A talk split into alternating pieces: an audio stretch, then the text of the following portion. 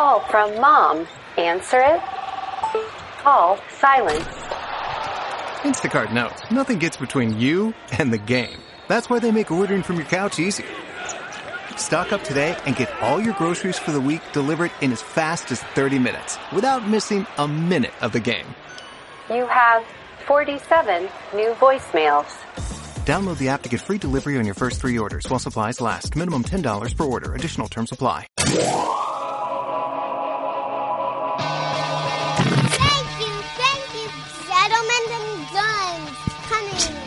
Hey guys, brand new podcast. Uh, it is February, so whatever. It's Wednesday. They always drop on Wednesdays. Uh, real quick before I forget, Pete Holmes, who was just on Joe Rogan, he's got a new show called Crashing on um, on HBO that's coming out February 19th. I think it's February. I'm almost certain it's February 19th. So check it out. If you don't know, I've had Pete on my podcast. I've been on his podcast. He's a really great guy. He's a really funny guy. He just had an HBO special that's fantastic. So just check it out. Not going to beat you over the head about it, but uh, I think about supporting good comedy and supporting, good content. Uh, I did a live dollop last night. Uh, I know you guys loved the dollop episode with uh, Gareth Reynolds and uh, and Dave Anthony, and that is it is really really really funny. It is, and so you can find that. Go to their podcast. I know a lot of you guys have hit it up, but it's a live one. We did it Nerdist, Nerdist Meltdown, and then all the benefits they gave to the ACLU. Pretty impressive. Um, big stuff on the horizons. I will definitely say that. Uh, I posted a video on Facebook uh, and on YouTube and on Twitter about the raffle. It was a really, a really inspiring raffle that I did, wait staff raffle. If you don't know what I do, I have everyone in the audience give a dollar, and then I raffle it off to someone in the wait staff at the end of the night. And they, the pots get up to like four hundred bucks sometimes, and it you know it's really great. I don't do it because I'm a humanitarian. Honestly, qu- I mean, quite honestly, I'm just a regular person. I don't think I'm not thinking bigger than myself.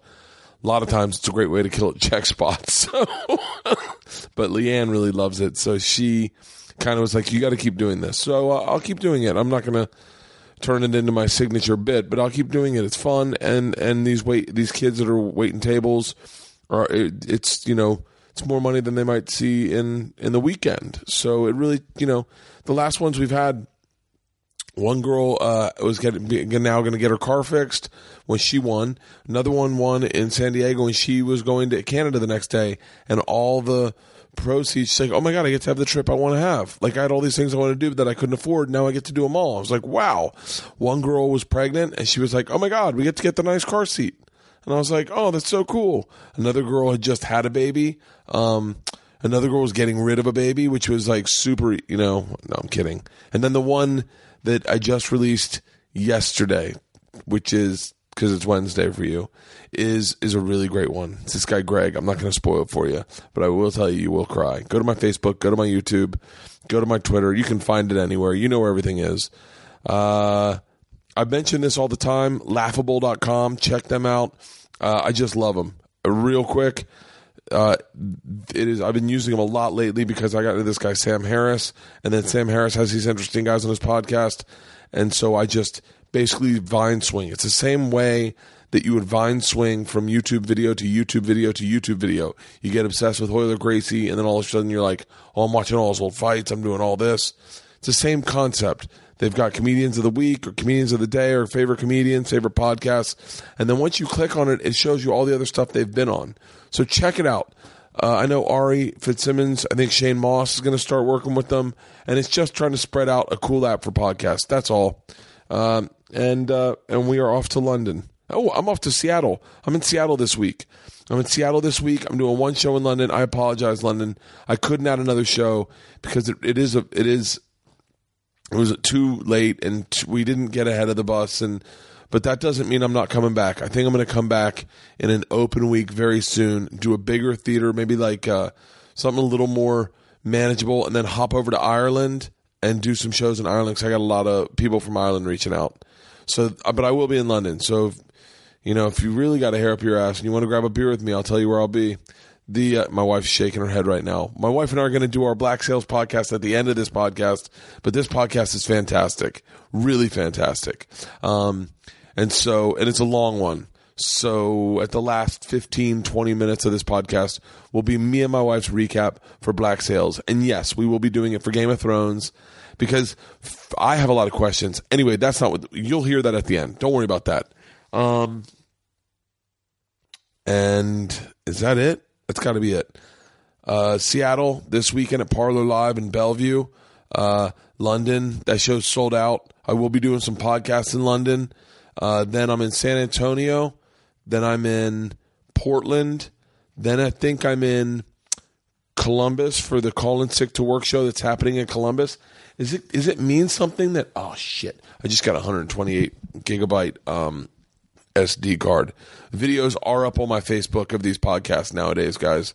So uh, for those of you guys who missed the video portion or you like watching the video portion, they're up. I'm posting them all the time. And the one that I'm posting, this podcast that I'll be posting this evening or tomorrow morning, depending on, um, is a good one because we, we smoke cigars in the man cave. I love it. I really love it. Yeah. Portland, Richmond Funny Bone. We're trying to do a call in sick to work show in DC, but we can't come up with a, uh, I think, a number that everyone's happy with. So that may not happen. But a call in sick to work show on the 10th of March in DC. Call in sick to work in Columbus. Uh, I think Albany's been canceled, everybody. I apologize. And then we're in Omaha, spring break, Wise Guys, Salt Lake City, Wild West Comedy Show. Wild West Comedy is going to be insane.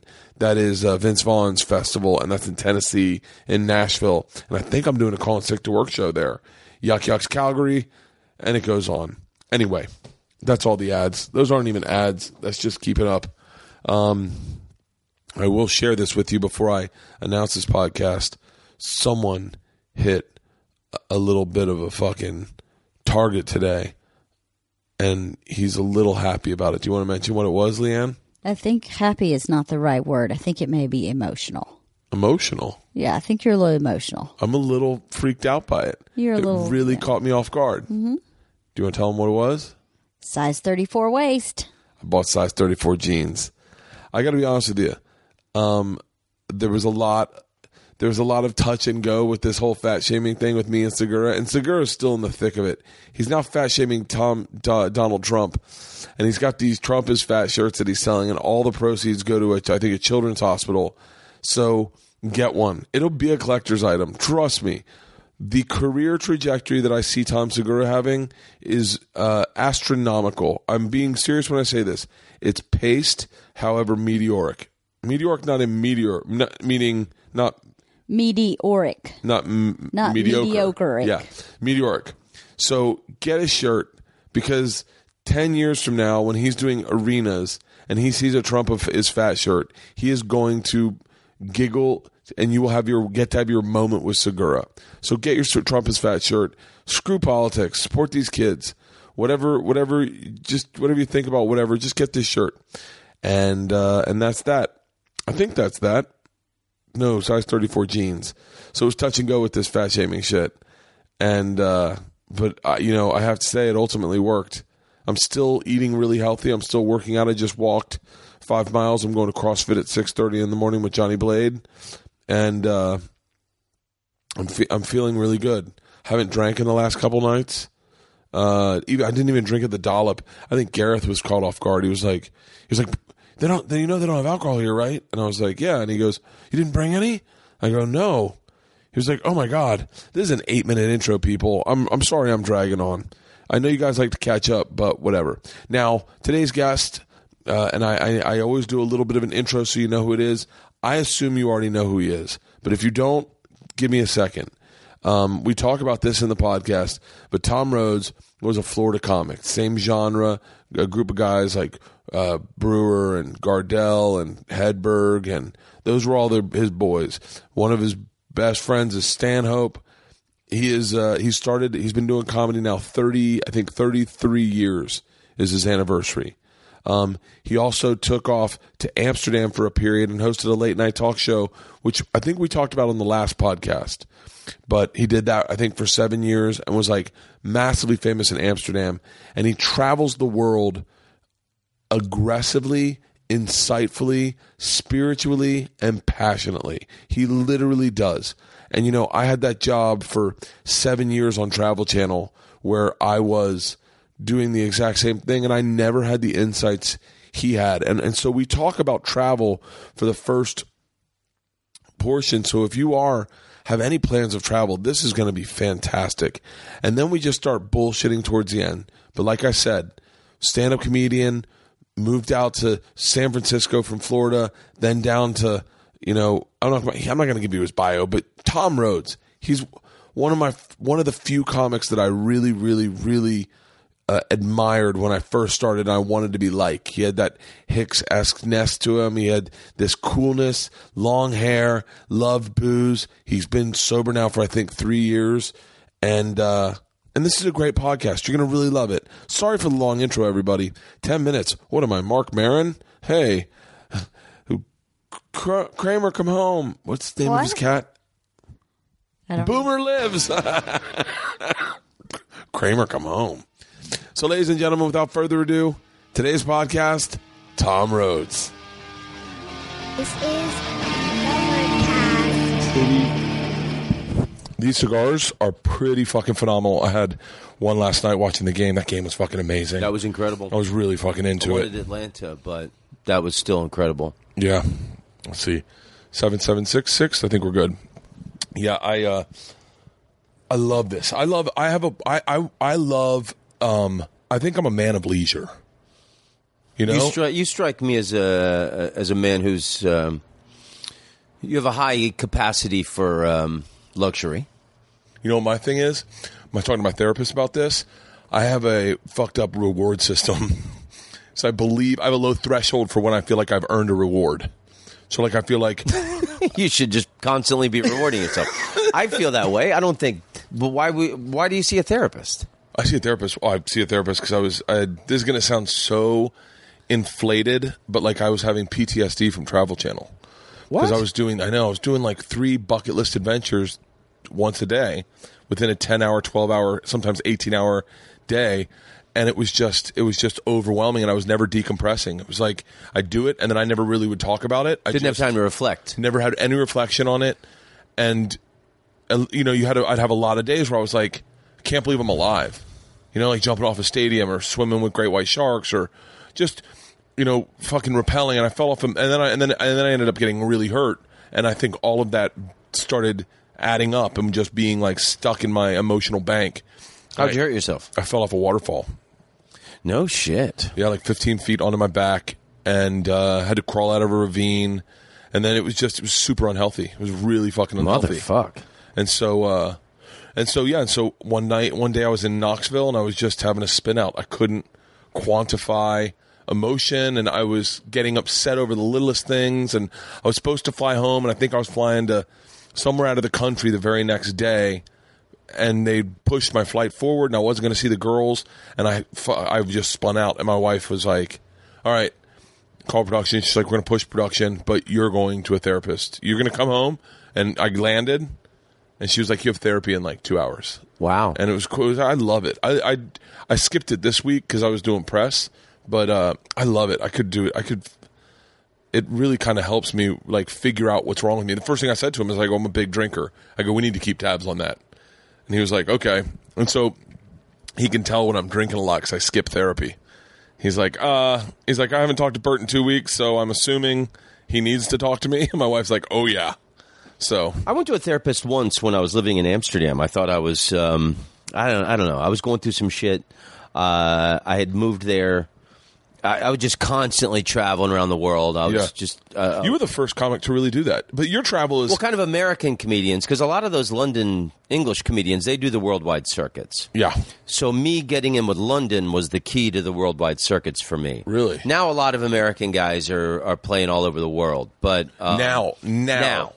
But like me, Burr just did India. Yeah. Like I'm saying, like not even like. I mean, people can go, oh, Eddie F's been doing Australia and and Russell Peters, but like right now because of Netflix, people are starting to do the world. Right. And I started doing the worldwide circuits 20 years ago. And that was because I got in with London. And that led to gigs all over Europe, Asia, Australia, New Do you Zealand. feel like? Do you feel like? How old were you when you moved to Amsterdam? I feel I feel very similar to you in a way, and I'll tell you in a second. But wh- how were you when you moved to I Amsterdam? moved there in 2000. So, so what? I was 20 33. 33? Yeah. Okay.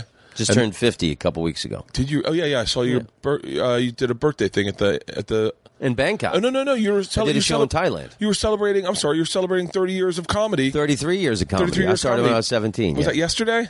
Uh, it was uh, Saturday. Yeah. Yeah. Yeah. Fuck February yeah, 4th. Congratulations. Thanks, I'm man. almost. I started when I was 26, and I'm 46, 44 right now. But I feel like I went through what you went through while I was doing Travel Channel, and you went to Amsterdam. I've been thinking about this a lot lately because you came back and you were like, "Oh, time to start all over in the American road circuit."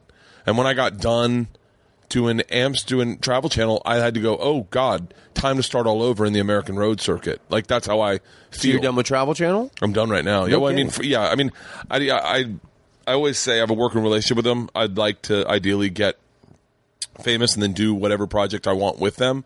I love the people at Scripps but for the time being i'm taking a break and just focusing on stand up because I felt like if i if i didn't then i'd miss my opportunity to do stand up Yeah, you're going to get uh, your muscles will get flabby. Right, and you and but how much did the global market dictate your your your voice at that time? Um A lot, and because you know, as a comedian, you've got your experiences to draw from. You know, like when I started out when I was 17, I only had the thoughts of a 17 year old. You know, all my jokes were about trying to get laid on dates Yeah. and taking my dad's Chrysler LeBaron out and Yeah. things like that. You know, um, so you know, I had I had you know, I was like the the face of Comedy Central for a few years in the beginning of the network's history, and then that led to me getting my own sitcom on NBC. So I had kind of played all over the states, and then when I when I started, I looked at my sitcom money as my NBC artist grant, Yeah. and so I st- I started making these trips over to London. Uh, I took about two or three trips over to get my sea legs doing sets at the peripheral clubs before I went to the best clubs like the Comedy Store. Yeah. and um, and then when I started playing around the world, my stories and jokes became about uh, my travel experiences. You know, um, I uh, uh, I almost drowned in Thailand. I was maced in Paris the first time I went there. Some guys tried to rob me. Um, and you know, even now, my my favorite part of when I'm performing, I always ask, "Is there anyone from a different country in the audience?" Because I've got a story or a joke about just about anywhere. Yeah. I mean, I'll get stumped every once in a while with a Lithuania or a Kazakhstan, but uh, for the most part, I've got like a story or, or joke about everywhere. What was it that made you want to travel? Do you, I mean, do you? This is gonna sound silly. Do you like flying? I love it, yeah, and especially now. And I got to talk to you, man, because I know you're an American guy. Yeah. And I used to be an American guy. That was my airline Oh, oh yeah, yeah, yeah. Oh, I'm before hardcore. they merged with U.S. Air, and now I think they're they're garbage. They No, treat no, you no, like no. an animal, like, No, like I- United. I can still tell. I can still tell when a crew is U.S. Air and a, when a crew is American. I can immediately tell. There's a big difference. Yeah. and uh, I, I think the, the the quality plummeted, and so about three or four years ago, I made the decision to stick with Delta only, and I just hit Diamond. Really? I've never been that high before. Really? And Diamond is as high as you can go. I mean, and uh, I, I thought uh, gold and platinum level was amazing. Because last year at platinum, I got bumped up about forty percent of the time to first class. Yeah. So just a month ago, my uh, diamond status kicked in, and uh, I'm anticipating a very great year. Oh, I- so I can use the first class lounge every time I fly. yeah. Uh, it, it, I get two dom- um, domestic spouse tickets where my wife can fly with me twice. I I, uh, I I am so pro Delta Airlines. Oh, see, I am not Delta. I am hardcore American. But my status on American is invitation only. So I don't have just my status is next level. Like I enter through an, a separate entrance in the airport. I get taken to the front of the security line. Oh, so you're like as, as high as you can go on American. you can't go any higher than where I'm Yeah. at. Like the other day, yesterday, I went to go board and I saw the door was open and so I saw someone was boarding. And I know for a fact there's always a representative waiting for me at the gate to walk, get me on the plane. Well, that's kind of a celebrity thing. No, Because I remember when I when I because American was my airline forever, and when I had my sitcom on NBC, I had that with American, where No, someone my- would would meet me and, and walk me. To it has the gate. nothing to do with celebrity. It has to do with how much money you spend on the airline. So f- candidly, and I don't know how long this is going to last. Now that I'm I'm not having Travel Channel foot, foot all my bills, but I was generating so much income for the for the for the airline because I was also having my crew fly American. Wow. And so then American was like, well, if you're the reason, then we'll give you the special service it's called concierge key. But now I have to fly like a, a X amount of dollars in a quarter to keep the status. So it's like, uh, so I don't know. I mean, I, it's in, I was pretty obsessed with my miles last year. oh, hardcore. Wait, And do you, wait, I- do you, I love it. It's- it's do you sit? fun. Do you sit at a calendar right before the year's up? And you're like, hold on, let's look at what we got yeah. planned. And yeah, so I took this gig in Shanghai in November. Yeah. only because I knew it would it would give me the miles to hit to hit diamond. oh, that's. Do you know Yeah. Stanhope does that too? Yeah, I know he flew to and he did it on on Delta. He flew to like uh, Cape Town and then flew right back. Yeah, flew, yeah, flew to Cape Town and flew right back. He was like, eh, I need the miles. Bobby Kelly does that too. That a lot of the New York comics will because you get a, a thousand miles for uh, for a one leg. They won't just. Like, I think they round it up. You know, so they'll fly like New York to Boston just back and forth all day and get and get like twelve thousand miles, ten thousand miles. Wow. whatever. I think so. I, I remember Bobby Kelly was doing it. Um, my thing right now is I have to fly X amount of dollars in the first quarter to keep my concierge status. So I'm going to London on Sunday. Nice. Yeah. Are you gonna do a gig? Uh, I'm doing a gig. But it's it. You know, I'm very conservative. I was like, I was like, I can't imagine I'm going to move more than like hundred tickets in London. Like I, Really? That's what you I should thought. try and do the Soho Theater. Um, I've been I've been it? doing the last few times I've gone to London. I've done the Soho Theater and it's phenomenal. I think it seats 125. Okay. 150. I should have done that. I'm doing a, th- a thing called Angel Comedy at the Bill Murray, Don't know it. 90 seats, and uh, Oh, that's good. yeah, it's good. And so, but yeah, I'm I'm excited. I love London. London. I love London. Like, what's your favorite? Pla- what's your favorite place that you've been? Oh my God! What to visit or Like I don't know, I don't just uh, just all of it because like I always tell people in the audience, if you got a group of thirteen of you and you're young and you guys got a little money, go to Vietnam. I go. I love Vietnam. And you know, there's yeah. a there's a cool gig in Hanoi I did a couple years ago. Are you serious? Yeah, man, it's really cool. Um, uh, I, I, you know, I. 20 years ago, no, it was 22 years ago, I did a special for Comedy Central called Viva Vietnam. So the, okay, so yeah, but this needs to be explained to listeners. This was you when you say you were the face of Comedy Central. That is an understatement. That is you. I remember this period, and your dad had been in the Vietnam War, correct? My dad flew helicopters in Vietnam. Uh, he was shot down, and everyone in the helicopter died except for him and his co-pilot, Yeah. who was knocked unconscious. He unhooked his, un, uh, took off his seatbelt, dragged his co-pilot across a field under heavy fire, and uh, he survived. So did his co-pilot, and my dad got like five medals for it. My Wow. dad, my, he, uh, my dad lived. My dad was killed by a drunk driver in 2009, but he's buried in Arlington National Cemetery, which Really? they only put badasses there. He was killed by dr- a drunk driver. Uh, hit him in a car. Yeah, in Anaheim. Oh my god! I'm sorry. Yeah, it's a uh, brutal story. Is your mom still alive? Yeah, they were divorced Yeah. for many years, but um, uh, so Vietnam was a big topic in my house growing up, and my dad, his helicopter buddies were, you know, like his brothers. He went to a reunion every year. Um, so when Bill Clinton lifted the travel ban on Vietnam, Yeah. the way Obama did on Cuba last year, I was the, I pitched this idea to Comedy Central, and so I made this hour travel documentary type uh, comedy. Your hair was long. Yeah. I, I, I want to say I got the DVD.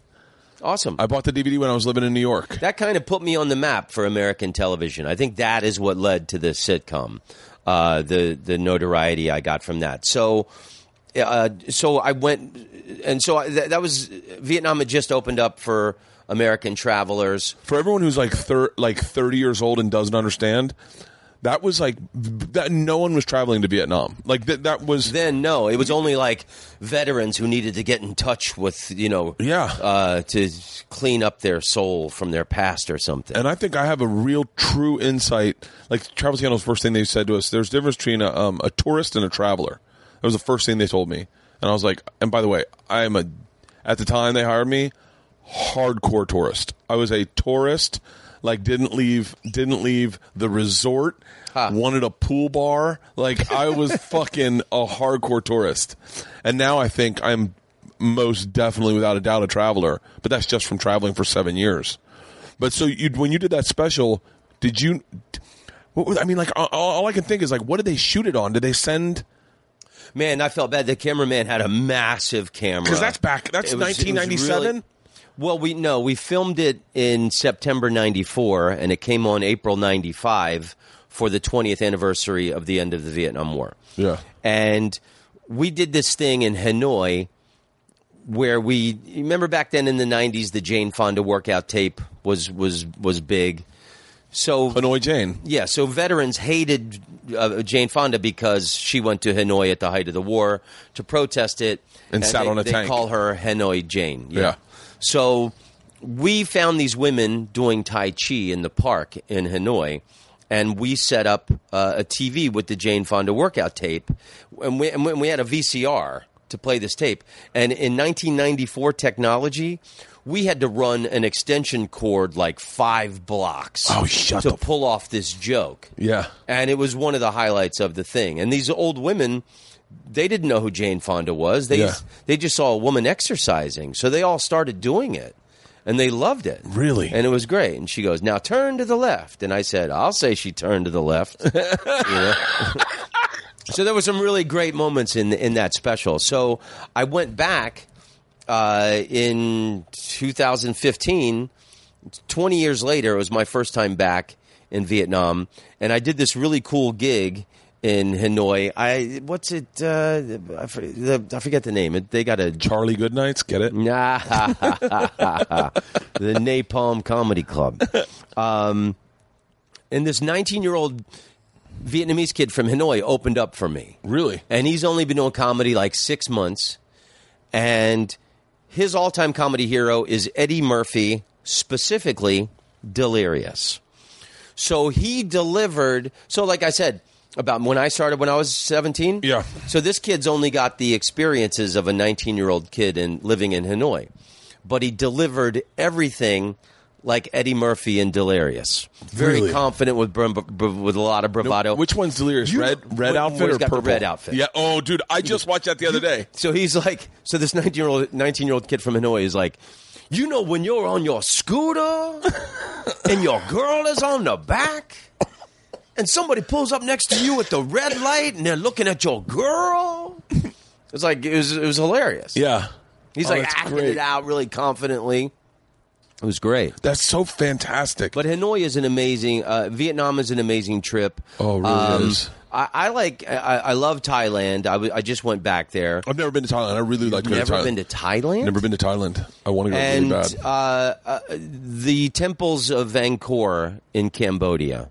That's uh, the, the, that's an amazing trip. I really love um, uh, ancient ruins. Oh, like really? I've I've been to um, Machu Picchu in Peru. I wanna do That's Machu one of my Picchu. favorite trips of all time. Is Peru. Um, I've been to Chichen Itza, the Mayan ruins in in uh, Cancun, Mexico, and then the temples of Angkor. I think those. I've been to the Great Wall of China twice. really? You ever been there? Nope. Never been to China. You're kidding me. no, there's a lot of places I There's, haven't a- been. there- there- there's three places at the Great Wall of China where you can go as a visitor. yeah. Uh, but there's only one that has this plastic toboggan slide going down, and it's so much fun. I filmed it and put it on YouTube. That's what I, I've seen you if do. you that. put if you type in Tom Rhodes magnificent slide at the Great Wall, it'll pop up, and that's the the length of it. It's amazing. That's fantastic. Now you're. Uh, so so did you? Was that trip to Vietnam? Was that one of your first abroad, uh, like international trips? Uh, back then, yeah.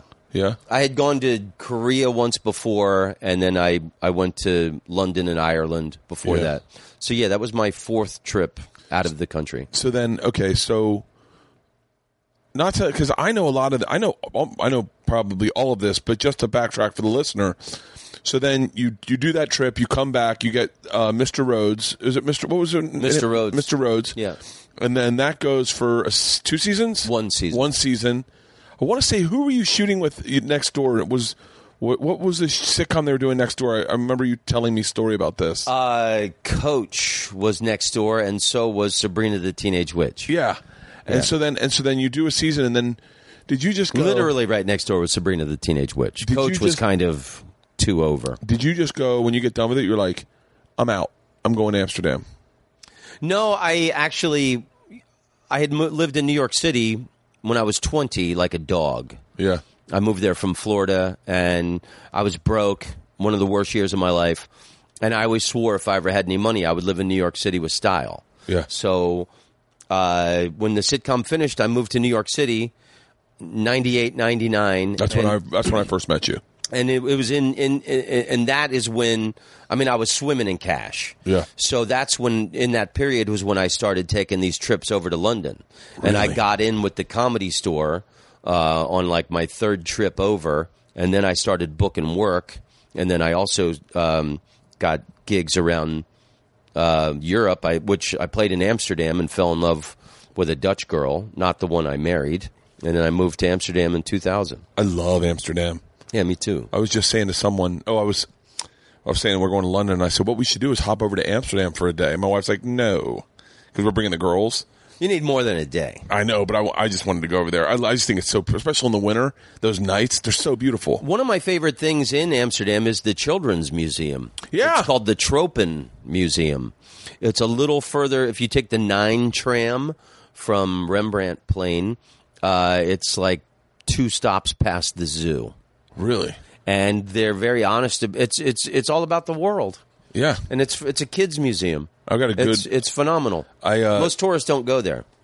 I think I feel like I feel like tourists are in Amsterdam. You go to like a live sex show, get some weed. I, I hate that. Like people, I've, I've talked to people and they they go, uh, "Oh, I hated Amsterdam." I go, "Where did you stay?" Oh, we stayed in the red light district.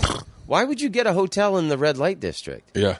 You know, uh, I did a, I did a, I was in. Uh, you you were just in Lexington, Kentucky. Yeah, you were just there. I was there the weekend before. Yeah. And so I did the rock and roll radio interview on the Friday, and I the, I told the guy I was just in Thailand. So all he wanted to talk about was the Lady Boys. yeah. And I was telling him, Thailand is like the internet. It's whatever you want it to be. Yeah. And that's what Amsterdam is like. If you're into like prostitutes and, and drugs and weird shit, that's what your Amsterdam experience would be. Yeah. But it's also world renowned for its art. The city itself is a work of art. Yeah. Uh, the, the, the, the actual Dutch women are far greater than the, the prostitutes. they are I mean, the go most- there and have a real experience with a real woman. Yeah. Try and be a human being and connect. Go, and ride on a bikes. bike ride. Yeah. That's the When when the tulips are in bloom in April, that's the greatest time to be in Holland. There's a place called Keukenhof where they there's a it's a big place where they, all the flowers are displayed and you walk through this a wooded area. Uh, I flew my mom over for it when I lived there once. But so you take the train to Leiden to get to Keukenhof, and Leiden is where Rembrandt was from. It's also where the Harvard of the Netherlands is located. But you're taking the train there, and you're passing these fields of tulips in bloom, and like yellow field, red field, Yeah. blue field. It's just like it's so breathtaking. Yeah. So I mean, there's a lot. You know, the drugs and the prostitution get all of the publicity, but uh, you know, and the Dutch are very progressive people. They they have progressive laws. Um, they're in danger of electing a right wing moron. That's going to happen. March. I, I hear that's happening all over Europe right now. yeah. That's crazy that Germany's. Is Germany doing it as well? Yeah, March. Uh, March is the Dutch election, and Geert Wilders is the is the uh, right wing guy, and April is France, and Marine Le Pen she's the right wing woman, and then I think Germany is June. So so does it kind of I mean, you're I'd say out of all the comics I know, all my friends, you're probably the most globally thinking. Like you don't look at things like I like I think I have a very small outlook on life. Like uh, like when we when we were talking when Bush got elected, I was like, wow, there's there's like there's comics that really have all they know is Silver Lake. And that's all, and they're blown away that anyone would vote for Bush. I go, well, no. If you travel in the country, like in Lexington, Yeah. I did made a joke about him, and I, it got booed. And I was like, yeah, yeah, yeah. I did. I, I, I did some stuff on on Trump in Lexington that uh, went down like a, a, a yeah. Led Zeppelin. But they're not bad people.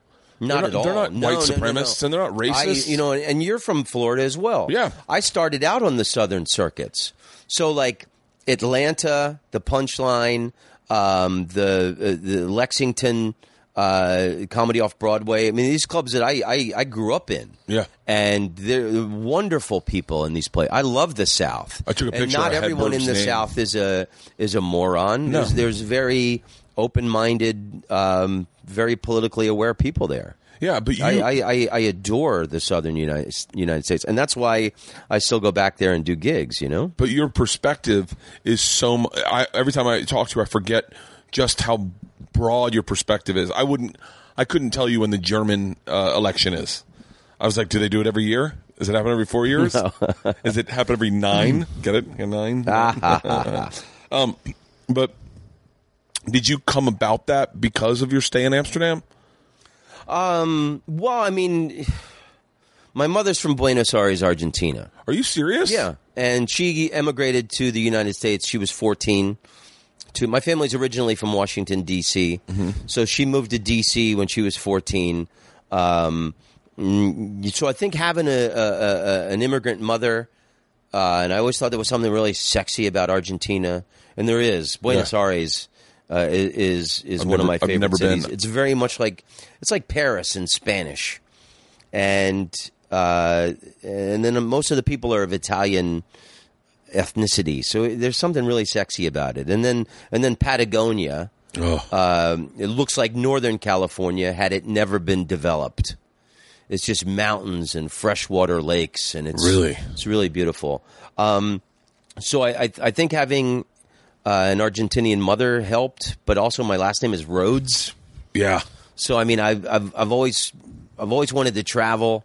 I mean, I remember I read On the Road by Jack Kerouac when I was in high school, and that is what made me move to San Francisco when I was 22.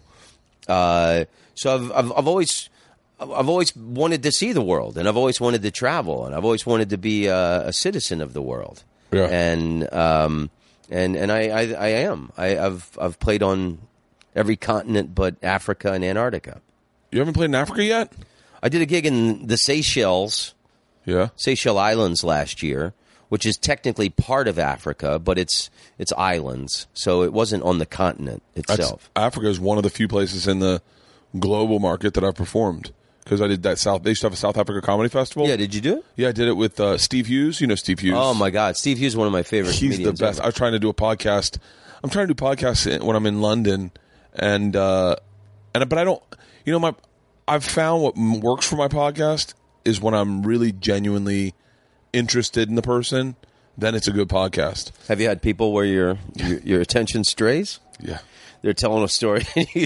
Well, it's just not like it's just not this natural conversation that we're having. Yeah. It's it's me being like, it's just I just, it's they're really tough, and you can tell, and I, you can totally hear it, and they get very low downloads. My, and, and like, but and but so, and Steve is someone I'm fascinated by, so I. And I, we lived right next door to each other, so we hung out every single night. And he likes to party. Yeah. So uh, one of my favorite human beings on the planet, and he's he's a genius. He he was living in England for many years. Now he's he's living back in in Australia. yeah, he's that's what uh, I talked to Brett Vincent. Yeah. And uh, Brett Vincent said he's in Australia. I like Andre Vincent. I want to do a podcast with Andre Vincent because I drove Andre Love Vincent. both of those guys. Andre, I drove Andre Vincent crazy. I would make Andre him and, and Brett, uh, they're brothers. Andre's a comedian. Brett is a uh, Brett manages me for for England. oh, does he really? Uh, yeah, and uh, they put on a comedy festival in Austria every year. in March. So all these guys who like to go snowboarding, they used to do it in Méribel, France, Holy which is in shit. the which is in the Alps in France. But I, I they did it for like five or six years. I did it once in Méribel, and then th- I think they had some problem with the the French people. So now it's in Austria somewhere. God, I'd love to do They that. do it every every March. Ari Ari Shaffir is a genuine traveler. Like he's got a genuine curiosity about the world, which is odd considering he grew up in one of the most restrictive communities. You know, he grew up a Hasidic Jew. And so I don't you know, it's one of those things where it's almost like Mormons like they they stick to themselves. And now he's he he just bolted to the Micronesia. He's there right now. Where is he? Uh, I don't know. He disappeared because he didn't want to be off the grid. Nice. So he left his cell phone, no computer, no nothing. He didn't want to talk to anybody. Didn't want to, anyone to know where he was. Nice. He's going to spend, I think, four months just floating around. Four months. Yeah, Nice. Yeah, all I can all I can think about is all the money he's leaving on the road. That's I'm so obsessed well, right but now. I mean, it's it's great to do that. Like, um, I just went to Thailand for my birthday, and Thailand, uh, you know, Thai food is my favorite. Uh, there, there's a a great hotel I stayed at uh, on my honeymoon five years ago. I did this honeymoon tour. I did Ireland, and then I went to Asia on my honeymoon, and it's in Chinatown in Bangkok, which is somewhere in Bangkok where you most people wouldn't stay because it's Chinatown. yeah, But it's a place called uh, the um, Shanghai Mansion, and it's this boutique hotel.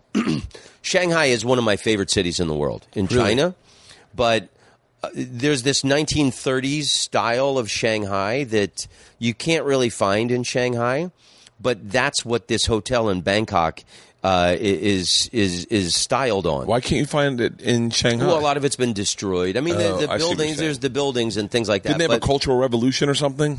Yeah, but China is very progressive. China's and, and Shanghai is is a really exciting city. There's people from all over the world there doing animation, journalism. Whenever I'm there, it's like I, I'm you, you meet Italian, Swiss, French, American, Irish. Um, there's like in Beijing, you meet people who are kind of connected to government things like embassies and and things like that. Hong Kong is you meet people in the banking industry, but Shanghai is is very artistic, future minded uh, people. Wow. Yeah, Shanghai is a really exciting place. But this certain 1930s style of Shanghai, which is a, very sexy period in in the world, uh, it, it, it can be found in Bangkok at this hotel, Shanghai Mansion, and then it's a, a short five block walk. Oh, and there's great street food. I mean, all over oh. all over Bangkok is great street food, but in Chinatown, there's really incredible street food. And then about a five block walk from the Shanghai mansion is the river in Bangkok. And so you can take these water taxis up and down the, the, the, the, the best temples. Well, there's the flower market, which is 24 hours a day, which isn't just flowers. Um, but I think those are some of the best photos you can take in Bangkok. Travel Channel really fucked up not hiring you. They really did. They really. And I've had I've had I've had two opportunities where I where I met with the Travel Channel, showed them things I did, and they've passed on me twice. So uh, and then past the uh, flower market is um, uh, uh, shit Wat Arun, which is the temple of the reclining Buddha yeah.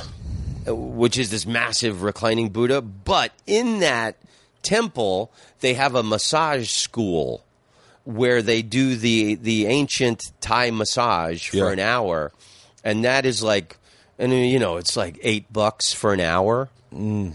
So I would take the my the the river boat up to the Wat Arun. I did it twice, and and and went and had a um a, a, a massage in the temple. Holy shit! What was it? Why I, I, I, didn't I introduce you? I showed someone. I made a thing on uh, Buenos Aires, Yeah. a DVD, a little a little uh, video clip, and I gave it to you and asked you Yeah. to, to give it to I gave it to them. Did they ever set the meeting up? No, no, no, no. It was it was um, several years after, like. Yeah, I never. I reached out to them from that, and I thank you for for doing that. But no, they I never could get a hold of anybody off of that. and then about You're exactly what they what they want, and they don't. They just don't Well, know why, it. why, uh, uh, guys, I loved your show because you were doing adventure stuff and exciting stuff. Yeah. But all these other shows where guys are eating weird food. And, and like and, and all these food programs like the like the guy you can't love everywhere you go yeah, oh this is the most amazing philly cheesesteak Yeah. those shows bore the shit out of me you doing big adventures i could watch that all day that's the that I I'm as much as it kind of fucked me up. I really genuinely miss. I I miss the opportunity to travel because we were. I was basically traveling with a crew with my all my friends, so it was really fun, and I miss that wholeheartedly. But I do feel like I was leveraging what possible success I could have in this industry for just a really good time. Like it was like it was like it was fun, but the money traveling wasn't should be a good The time. money wasn't a blast, or the money wasn't like astronomical. It was good, um, and it was more than I was making on the road at the time. But then part of me was like, was like, I don't know. I feel like I should be really doing an hour and, and, and hanging out at the store and doing my podcast and Yeah. and doing scripted and trying to sell a feature. And like I feel like I go I didn't just come at this like so many people come at uh, Travel Channel and, and DIY and HGTV and food and cooking going this is my opportunity to get on television. That was an opportunity for me to get on television but not my opportunity. I I've had I'm, I've had a lot more opportunities elsewhere. I could get on television 19 different ways. So I was like, but the travel was fun. And I'm telling you when I say this, and I don't know that it'll, I don't know what, I don't know, I don't know what's going on with them right at this moment and who they've, Well, I, I, I got I got to pitch something to them about three years ago or two years it's ago, all new people right now. and last year, and and and they they passed twice. There, it's all brand new people. Like, there's not, there is only one person Who, at that network. who owns them? Scripps. Scripps is you're perfect for this fucking network. You really are. What's what's frustrating is I have a beautiful Indian wife from Holland who's a photographer. you're Um, because because what they always wanted out of me and that I would never be able to deliver is just this conversation we're having right now. The fact that you know about Shanghai architecture and that Or the toboggan slide at the Great Wall of China. yeah, and and I mean that that is the one thing. And you know, I always looked at Travel Channel as as through the eyes of like like I, I was all I was brand new to everything, so I didn't I never came at it as a like like Andrew Zimmern is a very uh, knowledgeable traveler. So when he travels, he will be espousing a bunch of knowledge to you from what his insights are. I was never that guy. I was always like fish out of water. Always my first experience. Every drinking at the kid and candy shop, and you know the different heads that changed at different times wanted different things from me, and uh, and I don't you know, and then I was always changing. Like I don't know, I don't know, I don't know. But you're. If anyone, I know Dan Adler's listening to this right now. I know Dan Adler's listening to this. Hi, Dan. Dan, can My you fucking take a meeting with thicker Tom than your head. when you? I'm going to send an email to you and Dan and see if you guys just a, a group email to the two of you and see if you guys can talk about a show that you guys could do because he's in there, meaning like he produces for them. They love what he makes, and he knows full well that right I, halfway through this interview, I'm sure he's like, "Oh, I got to fucking research this Tom Rhodes guy because you are what they want." But they just don't know it. They, they you know, they're Well, I mean, you know, you know, why uh, shouldn't the Travel Channel be about travel? I mean, uh, there, there seems to be a lot of food on there, but you know, I've been making these travel videos that I have on YouTube forever, and I stopped drinking three years ago, so Yeah. I'm I'm uh, I'm I'm slimmer than I used to be. You're in great Stopped shape. smoking cigarettes two years ago, and uh, I stopped smoking weed a year ago. So I'm completely sober now. how's uh how's that transition been? What is Great. the, what oh is my the god? part I wish I'd have done it years ago. for real? Yeah. So is that Oh my god. Yeah. Well, I mean, I, I I've, I've I've lost about twenty pounds just from not imbibing thousands of calories every night. Yeah. And then I, I don't feel like shit half the day because I'm hungover.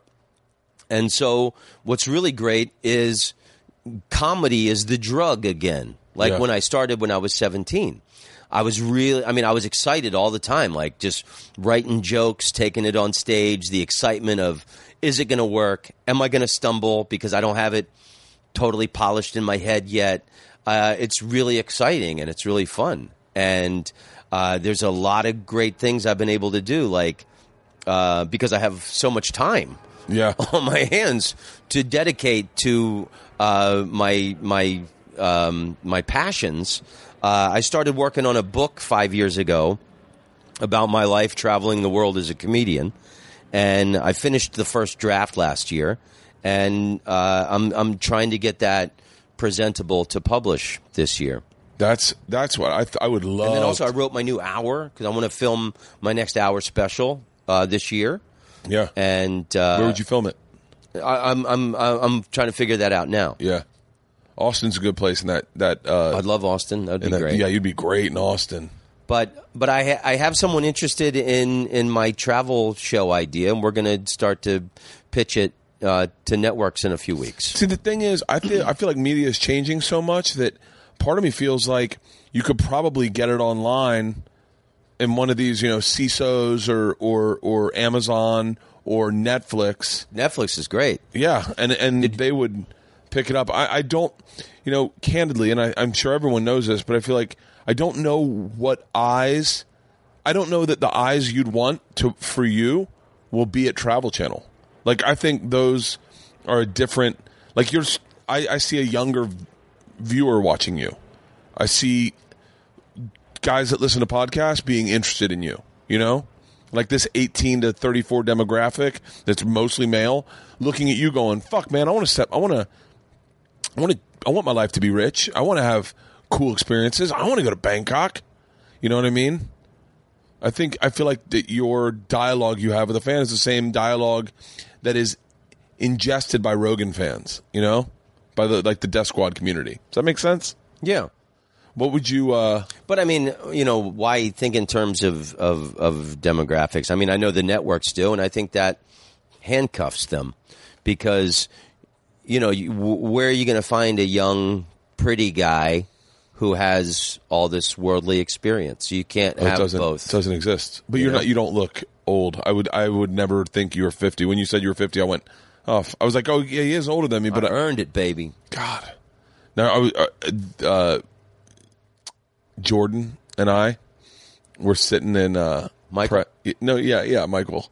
We're sitting in press in Lexington, and he's Oh, like, Jordan, yeah. and he goes, uh, "So how long are you going to do this for?" Like, just candidly, Comedy. yeah. And I it put me into a fucking spiral, and I started going like, "What do you mean, like?" Am I aging myself out? And then I was like, wait, hold the fuck. I'm still young. And then I'm like, Rogan's 48, Burr's 49, Maron's 52, Tom's 50. Like, w- these are all guys that are working still. What the fuck? And like, I started spinning out. And then, and then I think his question was not even about that. It was about something totally different. How long, how much longer are you going to be You doing get this? better. I mean, look, Louis C.K. didn't hit until he was in his late 40s. Yeah.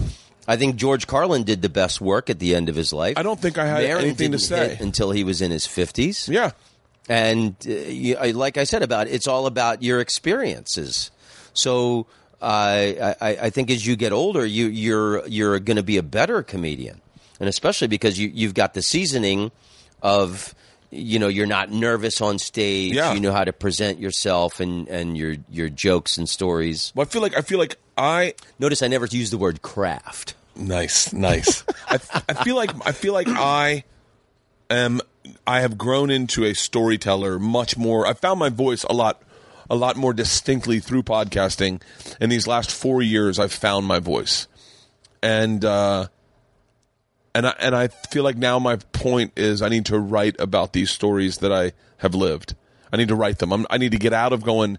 It's a really great hand job joke but what's that going to get me at the end of the day other than a big gut laugh i was like i should really be focusing on these experiences i've had for the last seven years how do you go about writing about your travels You know, my I'm glad you bring that up. My wife is the greatest comedy coach because she's been around it for so long. We've been together for like nine years, so she has a really great comedy brain, and I'm trying to get rid of, uh, or, or, or I, I move. I've moved past the dick jokes and the sex jokes because I have so much more to offer. Yeah. Uh, with my intelligence and and experiences.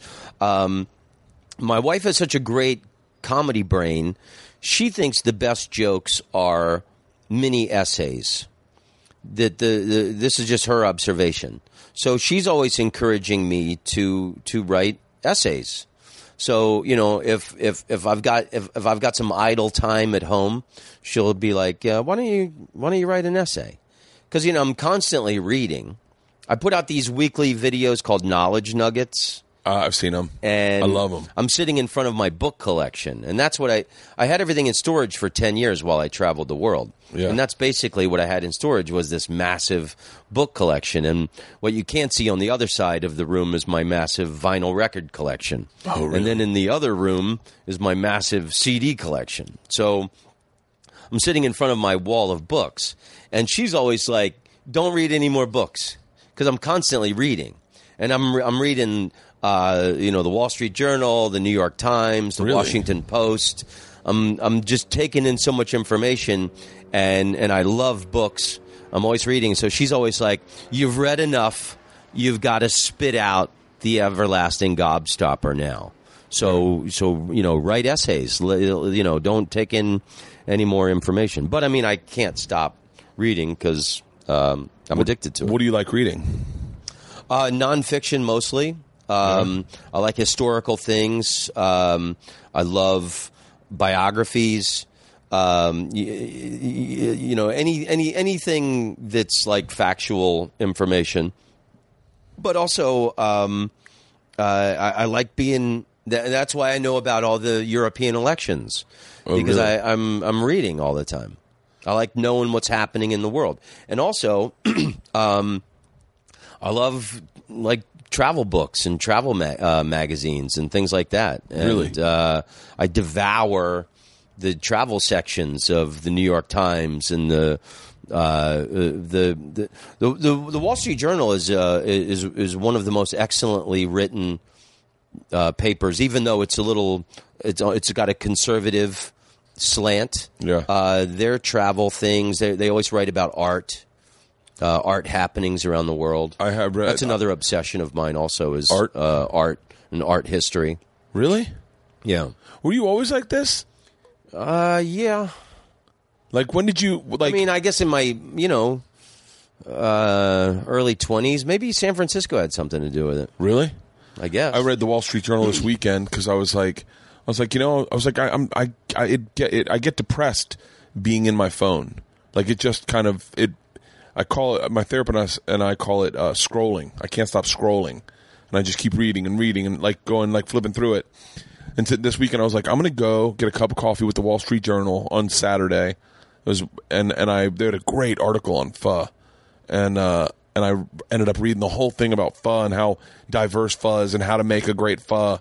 And I was like, oh, that's one of the coolest things for me is I I do love uh, I do love cooking.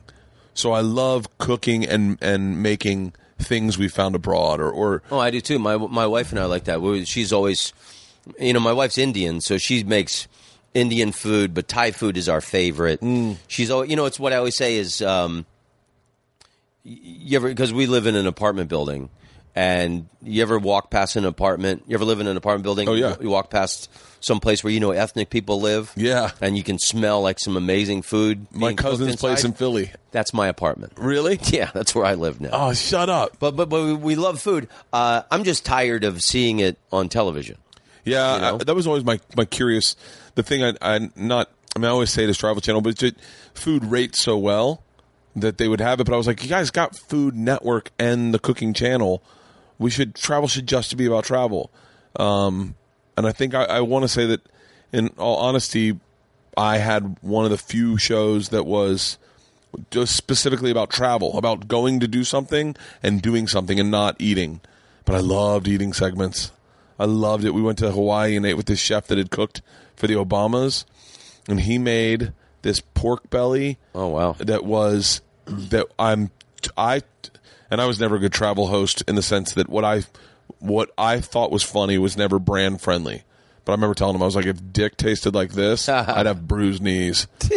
Fucking love that pork belly. You know, it's funny. Um, the the islands that do like this slow roasted pork that takes days. Hawaii is one of them.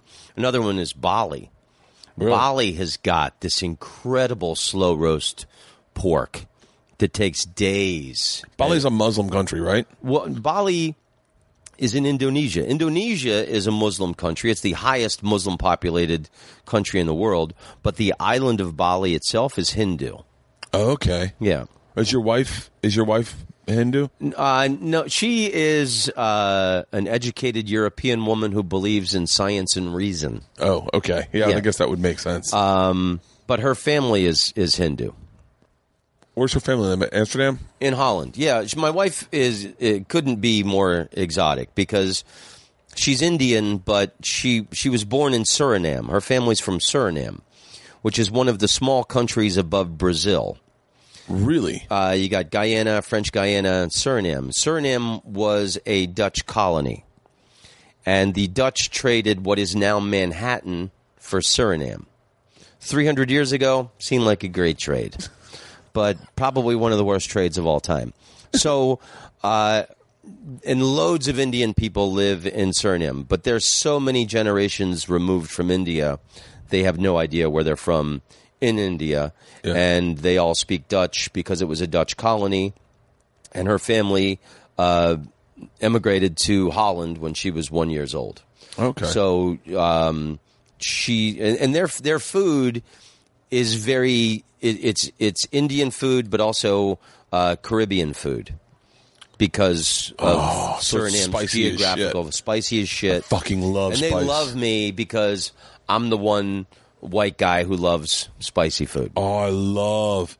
Uh, that's the one thing I. The first time I ever had Indian food, I just it was my it was LeeAnn and I our probably second date.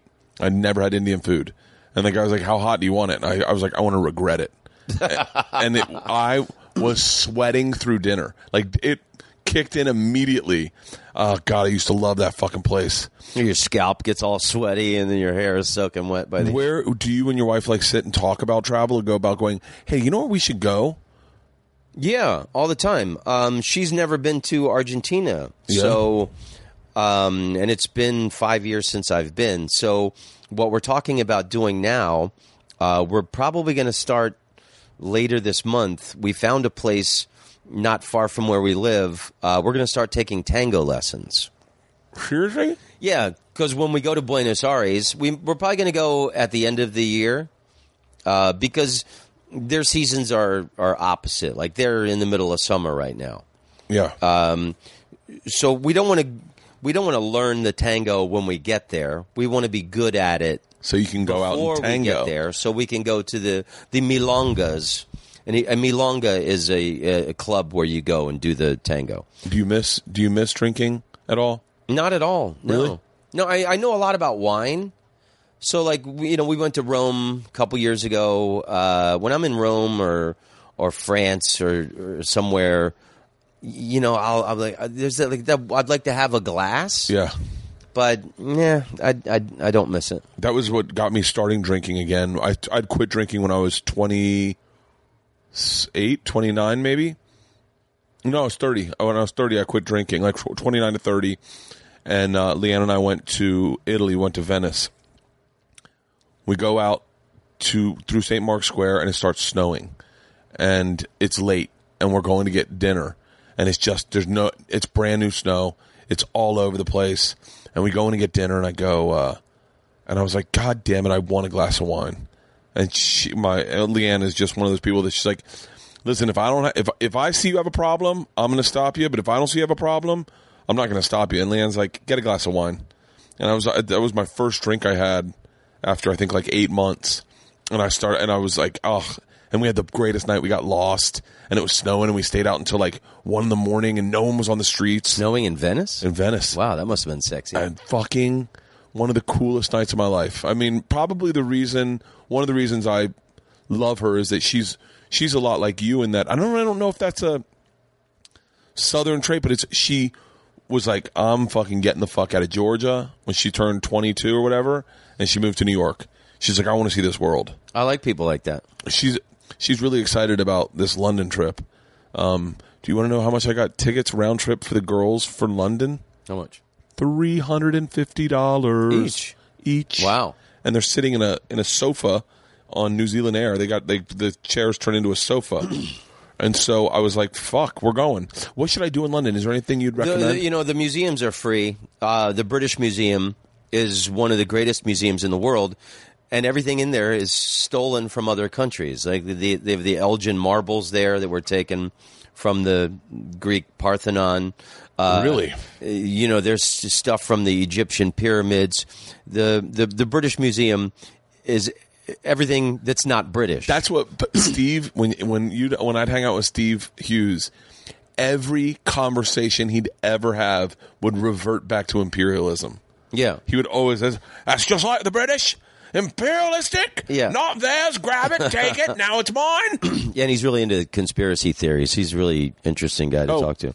I have a. Um, I don't know if you can. You, I don't know. You probably can't take your daughters there. But when I was drinking, there's a place in London called Gordon's Wine Bar. It's near one of the train stations. I forget which um, train station it's near. One of the main train stations. Oh, I'm, I'm writing this. down. Gordon's Wine Bar, and you go. It's kind of downstairs in like these basement catacombs, and they're, they're, the the ceiling is is arched. Yeah. And when I was living over in, when I was single living in Europe, uh, it was a great place. I would take girls on dates. And it's a great place to get a bottle of wine and sit there, and uh, it's it's really magnificent. Gordon's Wine Bar. All right, I just sent it to myself. love it. I'm gonna love it. Yeah, I haven't had wine. I, I Last time I was there, I saw a game at Emirates Stadium for where Arsenal plays. That was Really? also that was also really cool. so when you travel, London's great, man. When you travel, do you wake up in the morning going, "What do I want to do?" or do you research before you No, go? I research, plan it out. You know, like when I went to the temples of Angkor, I had three days there. That was a really cool thing I did because I'd read about those temples my whole life. So I had a tuk tuk driver for sixteen dollars a day. He charged me, but I gave him twenty dollars a day. Guy, guy, I had him uh, all day uh, for three days. So the first two days, I went to all the temples, and and then I kept the third day free to go back to the ones that I liked the best. really? Yeah, and, and it was really cool. So then I learned there's the the temple Ta Prohm, which is the it was in the um, the the Tomb Raider movie with uh, Angelina Jolie, the Laura Croft film. Yeah. that's the temple with the tree growing on top of it. So you go there, and I, it, it, it's such a great temple with this tree on top of it, but there's just hundreds of tourists everywhere, and you can't get a good shot of it. So on the second day we were there, um, there's this one. You know, some of the guidebooks can be misleading. The there's this one temple where it says it's the best place to be for sunset, and we went there, and there's like thousands of people there. It's so crowded, and it stinks because there's too many people. It's overcrowded. So I had my tuk tuk driver take me straight back to Ta Prohm, and there was nobody there. So I got great photos of it, and there was with no one in the shot. Really? So go to Ta Prohm at the end of the day and skip the one that they say to be at at um, sunset. Really? Are you gonna? Is your book gonna have like almost like be part guidebook as well for uh, someone? Um, I nice maybe a little, but Yeah. no, I hadn't thought of that. So like what like I, I I've been trying to explore talking about traveling on stage, but every time I do, I feel like there. I feel like I feel like I. I don't know. I feel like I disconnect with them. Does that make sense? Uh, yeah, well, that's funny. I had um, yeah, Gallagher came up to me in Vegas about five years ago. Afterwards, I heard he does this. If he sees your show, he critiques it. And he said, uh, I don't think you should talk about traveling the world. I think you alienate your audience when you do that. And I was like, fuck you, Gallagher. That's part of who I am. Yeah, I don't my- think you should my hit watermelons. and I'm not going to cater my show for the dumbest people in the audience. Yeah. You know, I'm not up there like giving travel tips about things. I'm talking about my actual experiences in these places. You know, like uh, there's this, there's this. I've been talking about. I stopped drinking, and uh, uh, uh, my. Uh, I was thinking about times in my life I was I was really fucked up, and so I tell this one story about I was in Galway, Ireland. Galway, Ireland is one of my favorite places in the world. I love Ireland. Galway is the spot. Where's Galway? Galway is on the west coast. It's about a two and a half hour journey on the train. It's a mini San Francisco seaport university city, and there's street musicians everywhere uh, on the main pedestrian shopping street. There's music everywhere. There's so many great. Um, they do a comedy festival every October. Is that the one Dom Irrera books? No, that is um, Kilkenny. Okay. But if you lived in Ireland and you were gay or a musician, you would move to Galway. It's just the the the, the artsy place. So uh, I was in Galway years ago, and uh, I was so drunk I woke up in the middle of the night in my hotel room to go to the bathroom, and I went into the bathroom and the door closed behind me.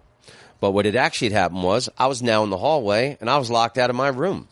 Yeah. And I don't know if you've ever been naked and drunk and had to approach the front desk for another key. So it's just, it's a true story. Yeah. And it really happened to me. I won't give away the, the punchline. Yeah. And then another story, um, the biggest blunder that ever happened to me from drinking. Uh, I was playing in Hong Kong years ago, and I stayed at the Shangri La Hotel, and uh, the, the the nicest hotel I've ever stayed at in my life, beyond five star, opulent luxury. Yeah. And uh, the first day I was there, I walked around and soaked the city in with my eyeballs. I had never been to Hong Kong before. I've, I've since been there many times. Uh, but they put a goldfish in my room with a little note next to it, and it said, Traveling is sacred, but no one deserves to be alone. That's why we provided this friend, the goldfish, to keep you company during your stay here. Yeah. So uh, I tell the story, and uh, something happens in the story. I was so drunk, um, but uh, they they they took my goldfish away. They took your goldfish away from you? They're like, you deserve Yeah. to be alone. So You don't uh, deserve to have friends. so like these so the stories they're not like you know i'm not like giving restaurant tips in dubai you know Yeah. i'm i'm talking about real life things that happened to me and um, Mine always turn perilous. what do you mean All my travel stories that I find myself getting drawn to are are perilous. Like uh, I talk about, you know, running out of oxygen at Fiji at 90 feet. i almost drowned in thailand diving Really? yeah What happened? frightening um, well, I don't want to cut off your Fiji No, story. no, no. My Fiji story goes nowhere because the only thing that was in my Fiji story that is because you know, for us we had a dive planned. I think it's sixty feet, but I dropped down to ninety. And as soon as you do that, you fuck up your air. You fuck up the dive for everybody, but you fuck up your air. Yeah. And so I was fucking around at 90 feet, not even realizing that I'm way away from everybody. And then my guide came up and was like, You're out of air, takes a regulator, puts it in my mouth. And uh, she's my, also my dive instructor because this is my first, first, this is my, I think, third technical open water dive. And, uh, and the first thing you think, you know, in that moment, you're like, I'm going to die, my family, my kids. And all I thought was, someone had curry for lunch. And I was like, I could feel her curry in my lungs. And I was like, oh. ah."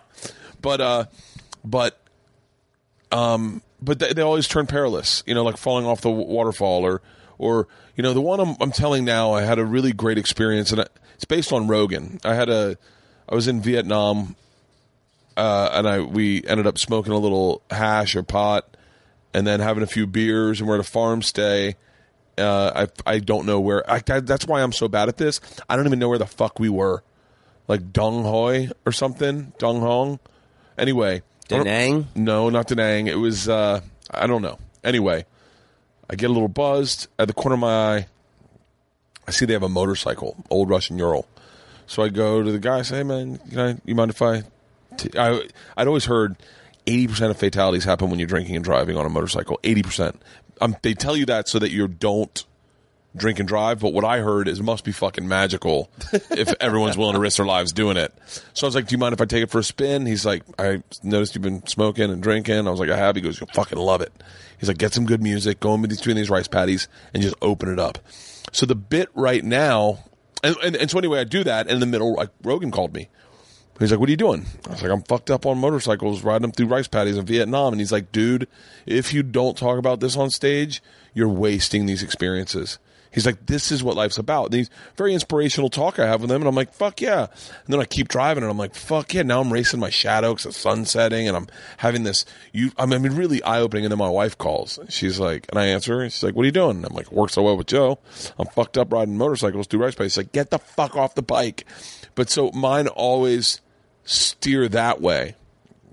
Um, I like that. Yeah, it's, it's a good story. And then the end, uh, I get into bed that night, and the owner of the farm stay came in and gave me a puppy because he just The great great thing about having experience in comedy is to to own your silences and to be comfortable in telling a story that might not have a murderous ending, Yeah. but if you're passionate about and I've seen you every, you you are impossible you are incapable of telling a story without funny beats all throughout it. So Yeah. I, I wouldn't be self conscious about. I need it. to- I- what you got to see the value in it that it was your experience and that you know it's something that you want to share with the people. I need to I need to use the store more to my benefit and not go there. I go there sometimes with uh with I think ego at the forefront of my Kill.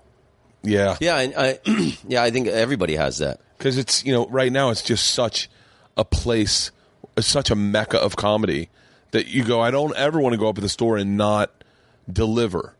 But I, what i want to be is the like the guy who goes up to the store and goes no no no this is for me. This moment is for me to do better.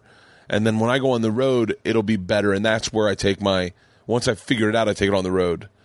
Well, but on the road, I'm doing an hour every night, as you are, and uh, the, the, that's also a great place to to try new material. I, I write a lot on the road too, but it, but I find I need to. You know what I, I want to do? I want to go to a place where, like, literally, you're compl- like like the like the haha, and just fucking really own the silence. Like when you said that, own the silence. I was like, sometimes I don't own the silence. Uh, is as good of a storyteller as I am. Sometimes I get nervous in the middle of it, and I start lowbrowing it for them. Like, you know what I mean? Yeah, or rushing it. Um, like when I was younger, I would panic when there would be there would be silences, and so I'd try and rush it to get to the next point or Yeah. or, or punchline.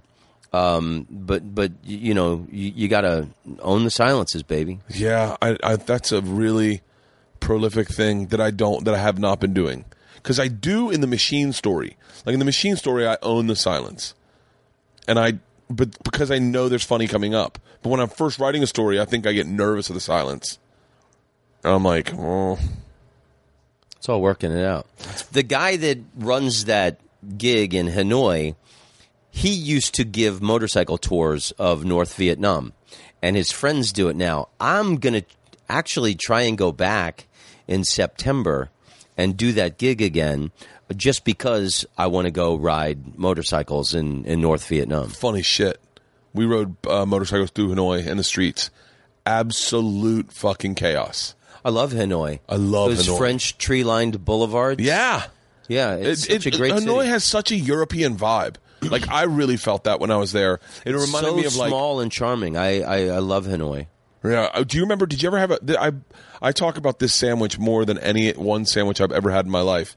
They would make these street vendors and like what looked like hot dog carts would make egg sandwiches with shredded pork in them, and the bread was so f- cr- like fluffy, like meaning like so light and airy that the eggs done over easy in the bread would get absorbed by all the nooks and cranny of the bread, so it didn't spill out everywhere. And all I was wanted in it, and I, Asians, I've, I, from what I understand, Asians predominantly have uh, have uh, are lactose intolerant. Is that right? Are they? I don't know. I, I think so. I think they're the number one most lactose intolerant. Black people too. I think. Um, I just heard that somewhere, but uh, so they don't have cheese on the bread. But I was like, man, I'm bringing some American cheese next time, and just go, hey, put that under there first. Some nice, good cheddar, horseradish cheddar. Oh, I'd like to go back to Vietnam. New Zealand was my favorite place. New Zealand is probably one of the favorite, my favorite places I've ever been in my life. just magical, right? I did the New Zealand Comedy Festival three years ago. They've got a comedy festival there. Yeah, uh, you do two weeks in Auckland, and then I did the Best of the Fest tour um, at, immediately after. So I did one week doing theaters all over the North Island, and then one week doing theaters all over the South Island. So not, and so I, I, really got to see. I didn't go to t- Queenstown and I didn't go to Wellington. Queenstown's but I amazing. went pretty much everywhere else. I've been to Invercargill, baby. that's like at the bottom of the earth. It is- That's the that's the f- southernmost city in, in New Zealand. how does your how does your uh, I know your act doesn't change, but how does your approach to what you're talking about on stage change from say Hanoi to New Zealand to Lexington? Uh, I mean, I do what I do. I don't. Um, You don't- you don't- I don't. I don't have like regional stuff. I don't have like just American specific references. Yeah. Um, you know, I, I think um, that's where like talking about your world experiences come in handy because they want to hear it. They want to. They want to know about it. yeah. But you know, a well written joke. I mean, I, I don't have one style. I have stories. I have one liners. I got um, you know social jokes, uh, mildly political stuff, personal stuff. Um, but I, I, I didn't have any limitation at all there. Really? I, I did what I, I you know I did I did a, an hour show every night in the uh, the classic. That's the uh, the old best comedy club in Auckland, where the festival is centered uh, every night. And then on the best of the fest tour, it was me and like five other guys, and I did twenty minute sets every night. So then it was really easy to crunch everything down. Yeah. To you know the, the your best jokes for the twenty. But did you so when so so how old were you when you moved to Amsterdam? And you moved there for a girl, correct? Yeah. And so how were you when you moved to Amsterdam? Uh, 2000. So I was what 33. 33. And at that time you hadn't been performing much out of the country, correct? No, no, I had done this Hong Kong China tour once, Yeah. Now how much and did then I did the Melbourne Comedy Festival in 2000 in Australia. So I, I was I was just starting to, yeah, I was just starting to do the international stuff. did I, that- I, I think like 98, 99, I first started to play Europe, and then 2000. Well, no, yeah, I did the Hong Kong tour in 99. did that did that move change? Yeah, it's exciting. And now for me, the most exciting thing in the world is to go to different countries and, you know, the cuz you have to make an adjustment when you're on stage uh mentally. And like you, you do have to drop a few minutes. You, you got to drop. I didn't realize how American pop culture reference heavy my act was. Yeah. Until like, especially when I go somewhere like, um, like when I went to Edinburgh, I was like, oh wow, all I do really is talk about MTV and like stuff I watch on TV. Like I was like, I don't think I have any real life experience. This is, was probably 2000. And then, and I was like, oh, I need to really open my up, open up, a little bit. Even still, I go, I'm so American heavy. Like when I go to Canada, I, I realize how often am I going to say the DMV in my jokes? I mean, I have the DMV for every, oh, you're staring at me like I, I work at the DMV and we skipped over your number. Oh, it's like an immigrant at the DMV. And I'm like, what the fuck, man? Like, don't, don't I have anything other than this like small circle of which I, I operate inside of? You know? Yeah. No, I don't do a lot of pop cultural references.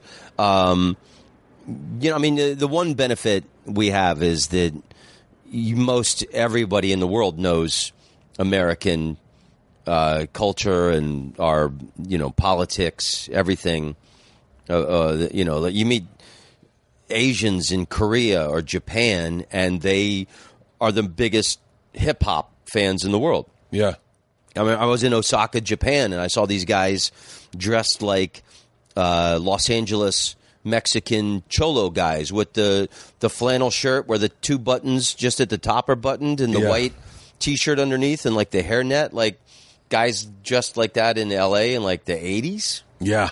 And I went up to these guys, and they were like, "Yeah, man," and they they were into like uh, Mexican LA car culture, like with uh, doing the cars that do the the bouncy front. And this is in Osaka, Japan. the uh, people just there's certain parts of American uh, niche culture that that people grab onto and adore. So I think we've got that going for us. But you know, like I I, I love jokes. I love writing jokes. Um, there's uh, there- there's this there's this this new joke I've been doing for a couple months. Um, Adolf Hitler wanted to be an artist. Yeah. He wanted to be a painter, but he wasn't that good at it. He sucked. That's why whenever I see an artist selling his paintings on the sidewalk or at a festival and they're not very good, I always buy a couple. you never know what Holocaust you could be preventing. Yeah. People come over to my house and they go, "Man, your taste in art sucks." And I go, "Yeah, but think of the lives I'm saving." so I mean like that joke is going to work anywhere in the world. Yeah. You know, everybody knows Hitler, and there's there's there's there's nothing that needs to be changed about that. That's- so yeah. so writing those kind of jokes that um, are universally funny is is what I'm after.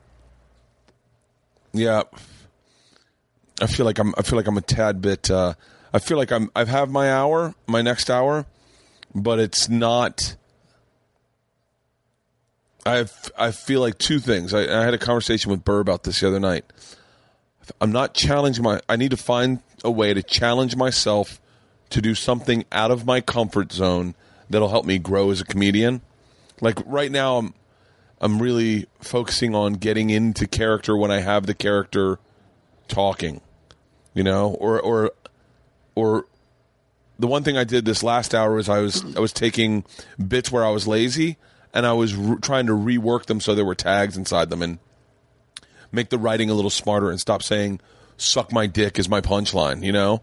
And so uh, and so this one I was like, I was like, I'm I'm gonna I'm gonna try to get into characters, allow characters into my story more, and stop saying stuff like. And then she says, she's like, "What do you? What do you? Am I doing something wrong?" And I was like, and then she was like, and just do the character and let the character dictate it. Characters always work, and especially accents. My wife, that's one of her observations. Anytime you see a comedian doing a character, Yeah. or especially an accent, that works everywhere in the world.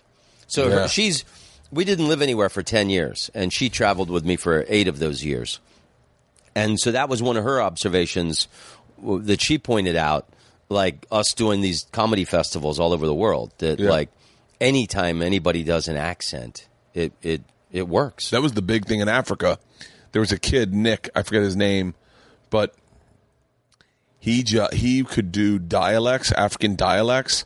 So he'd do characters in their in their dialects, and it was murderous. Destroyed. And like an idiot, I looked at it and I was like, "That's a cheat." And now I look at it and go, eh, "That's not a cheat. it's just making your show better." Yeah. As opposed to me, I mean, I'm so bad at accents. I did a story about hella skiing in Switzerland, and I cannot do a Swiss accent. It ends up sounding like Father Guido Sarducci. okay, so here's what we're gonna do. Like I'm like that's. I'm just so bad at fucking accents. But I think I'm gonna use that in my. It's funny. my- I did a, a Swiss accent on my last hour. The Really? story about. Yeah, I did this thing about um, Belgian chocolates that, that they've, they've had a problem with pedophilia in Belgium. You think maybe that's why they um, make such good chocolate because little kids are smart. They won't get into the van for any shitty old chocolate.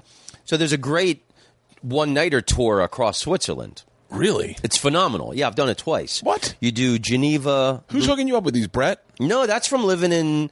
Um, that's from you living in Europe, man. All Is this these a triple run? No, Jesus. Um, you do Geneva, Lausanne, Basel, and Zurich. It's phenomenal, and they're in little theaters. It's such a great tour. Really? So I, I did that joke in, in Geneva, and after the show, this Swiss woman comes up to me and she goes, "Your joke about the Belgian child molester. I was wondering why you did not use the Swiss chocolate. I think everyone in the audience was wondering why is he not using the Swiss chocolate." And I just think it's hilarious that the woman was concerned that the child molester in my joke was not using the best chocolate available. Yeah. Yeah. I said, "Lady, let's be honest. If the guy would have had a Toblerone, I would have fucked him." uh, that's the best. But that's a that's a joke from my last hour that I have since retired. But it's funny that you say because I don't I don't do too many accents, but the one I a- attempted was the Swiss Oh, I tried. Uh, because they speak French on the uh, Geneva Lausanne side, and on the Basel Basel Zurich side they speak German. yeah, I went So- to, we flew into Zurich uh, when we went to Switzerland, and just had a fucking amazing experience. Went up to one of those little ski chalets where you have hot white wine. You ever been Never there? had no. I've had uh, I've had the um, the warm red wine uh, in winter, the mulled wine. Is that maybe what I had? Well, I, well, you said white. I know. I thought it was white. I thought it was warm white. no, wine. it's a it's a real Christmas thing, and I played in Copenhagen, uh, Denmark, years ago in December. So it was a few min- few weeks before Christmas, and they sold it on the street, and it was this. It was it was it was hot red wine. And it came with a little wooden spoon in your cup because there was raisins and nuts in the bottom. really. That was really cool. I mean, imagine somebody selling alcohol on the street, like a lemonade stand Yeah. in the United States. You'd never see that, Dude. But in in Denmark, here's this this they're selling warm red wine with nuts and raisins at the bottom. Ugh. Just seems like something you got to do. Like And they, they also had these open torches along the the boulevard in in Copenhagen, like like Vikings would have. It was just these big open flames, and you would never see that in America because some moron would go stick his face in the fire so he could sue the city. Yeah, that's one thing. What we were talking about doing uh, theme parks over in Europe, and they were saying they have this one ride. Tivoli. What, was, Michael Jackson tried to buy Tivoli in Copenhagen. is that? There's one where they have, they have like uh it's like a pendulum ride, but you're not buckled in. You're just everyone's just in there together. And I was like, what if someone gets hurt? And they go, oh, the park will sue you. And I went, what? And they go, yeah, it's not like in the states where you'd sue the park. If you get hurt, hurt, the park will sue you. Wow. You get in trouble. And I was like, oh shit, I bet that fucking avoids a lot. Good God. The water parks over in Europe are pretty fucking phenomenal. They've got some pretty amazing water parks. Where? I forget. I went to Wild Wadi in Dubai. Uh, I'm not a big fan of Dubai. That's the one place I would never go back to. But, Really? But their water park was pretty decent. Wild Wadi. Why didn't you like Dubai?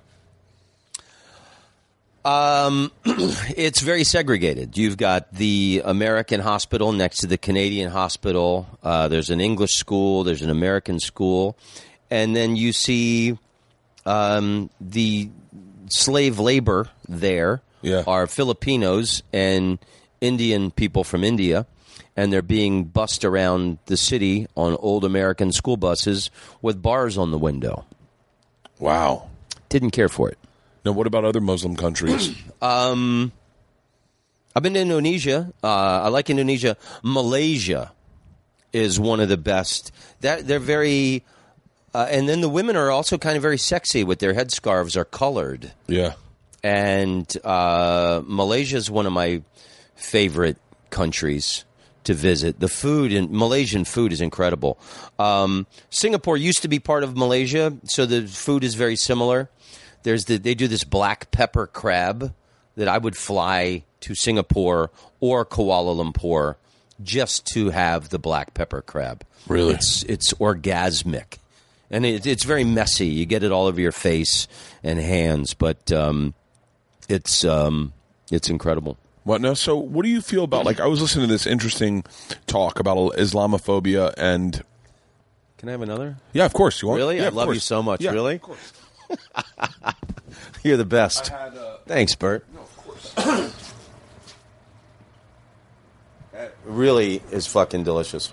It's a fantastic cigar. Oh, my God. what I do with So good. Cutter's right here. Here you go. Thanks, babe. No, of course. You are a prince of a man. What is um, what's what's your thoughts on um? I've been listening to this re- these really interesting conversations. There's a podcast I listen to from Sam Harris, and they're talking about you know with the travel ban and whatnot. They're talking about Islamophobia and how the Southern Poverty Law Center has su- is suing uh, Islamic people who are crit- criticizing Islam. What? I haven't heard of that. Yeah, Southern Po- Poverty Law Center sued this guy. I wish I was smarter. I tell you everyone's name, but he is. Uh, he's. Uh, oh, use the other one. Is that use the, the straight cut? The V cut will fuck it up. This E- no, no, no. The other one. The other one. Yeah, yeah, yeah, yeah. Yeah, yeah. Well, you had it right the first time, I think. Yeah, but um, they're they're suing people that are are talking about like uh, that are crit- criticizing Islam. So apparently, and this is uh, this is a rough estimate in my perception because I, don't I don't know I'm not exactly I'm I'm horrible at this, but they're talking about the the travel ban. And apparently there are some, and I'm, by the way, I'm, I'm interchangeably using Muslim and Islam, and I'm sure that's not accurate, but uh, I know Islamophobia is the word that they're using. So they're they're saying, you know, travel ban is not the way to go about affecting change. The, the way the way to affect change is to uh, for these moderate Islamic people to change within within their culture. Stuff like their views on homosexuality and their views on women's rights and the burqas. And because they're doing that and criticizing their own culture, the Southern Poverty Law Center is suing them for racism. So it's, it's the big problem is with the left. The the left apparently supports Sharia law, and uh, and they're saying any critique. By the way, this is probably totally fucking wrong. Any critique coming from the left, any critique about we need to change Sharia law and Islam and and change them is racist. So they don't want to be racist. They want to allow Sharia law, which is somewhat inherently oppressive to those who aren't hardline, diehard Muslims. Does that make sense? Yeah, I I don't know exactly um, what you're talking about, but as much as American people talk about uh, their fear of Sharia law, Yeah. we are going. We're getting closer to having our own version of that because Trump is uh, going to get rid of the Johnson Act or the Johnson bill that was the separation of church and state, where uh, non uh, tax exempt groups like churches can't be involved in endorsing political candidates. So uh, we're letting more uh, religious fanatical people be involved in our country and deciding things. So I can't really comment on what's happening in the Muslim world. Yeah. Uh, I, I know loads of Muslim people in Europe Yeah. um, who are gay, straight, everything you could imagine. They're just regular human beings. I had a great love story with a, a, a Muslim Moroccan girl when I lived in Amsterdam for a while. Um, Malaysia is a very um, open-minded. I know they, they've they've had some fanatics try and uh, push their government, but Malaysia is an interesting place because it's predominantly Muslim, but there's a lot of Indian Hindus that live there and Chinese Christian or Buddhist. Yeah. And the Malaysian slogan is "One Malaysia," meaning we're all one. And um, uh, th- th- they seem to be very chill, relaxed people. But you know, the the uh, there's a lot of hardliners in the Middle East, and there's definitely a lot of fanatical Muslims that uh, frighten the shit out of everyone. Have you traveled to India?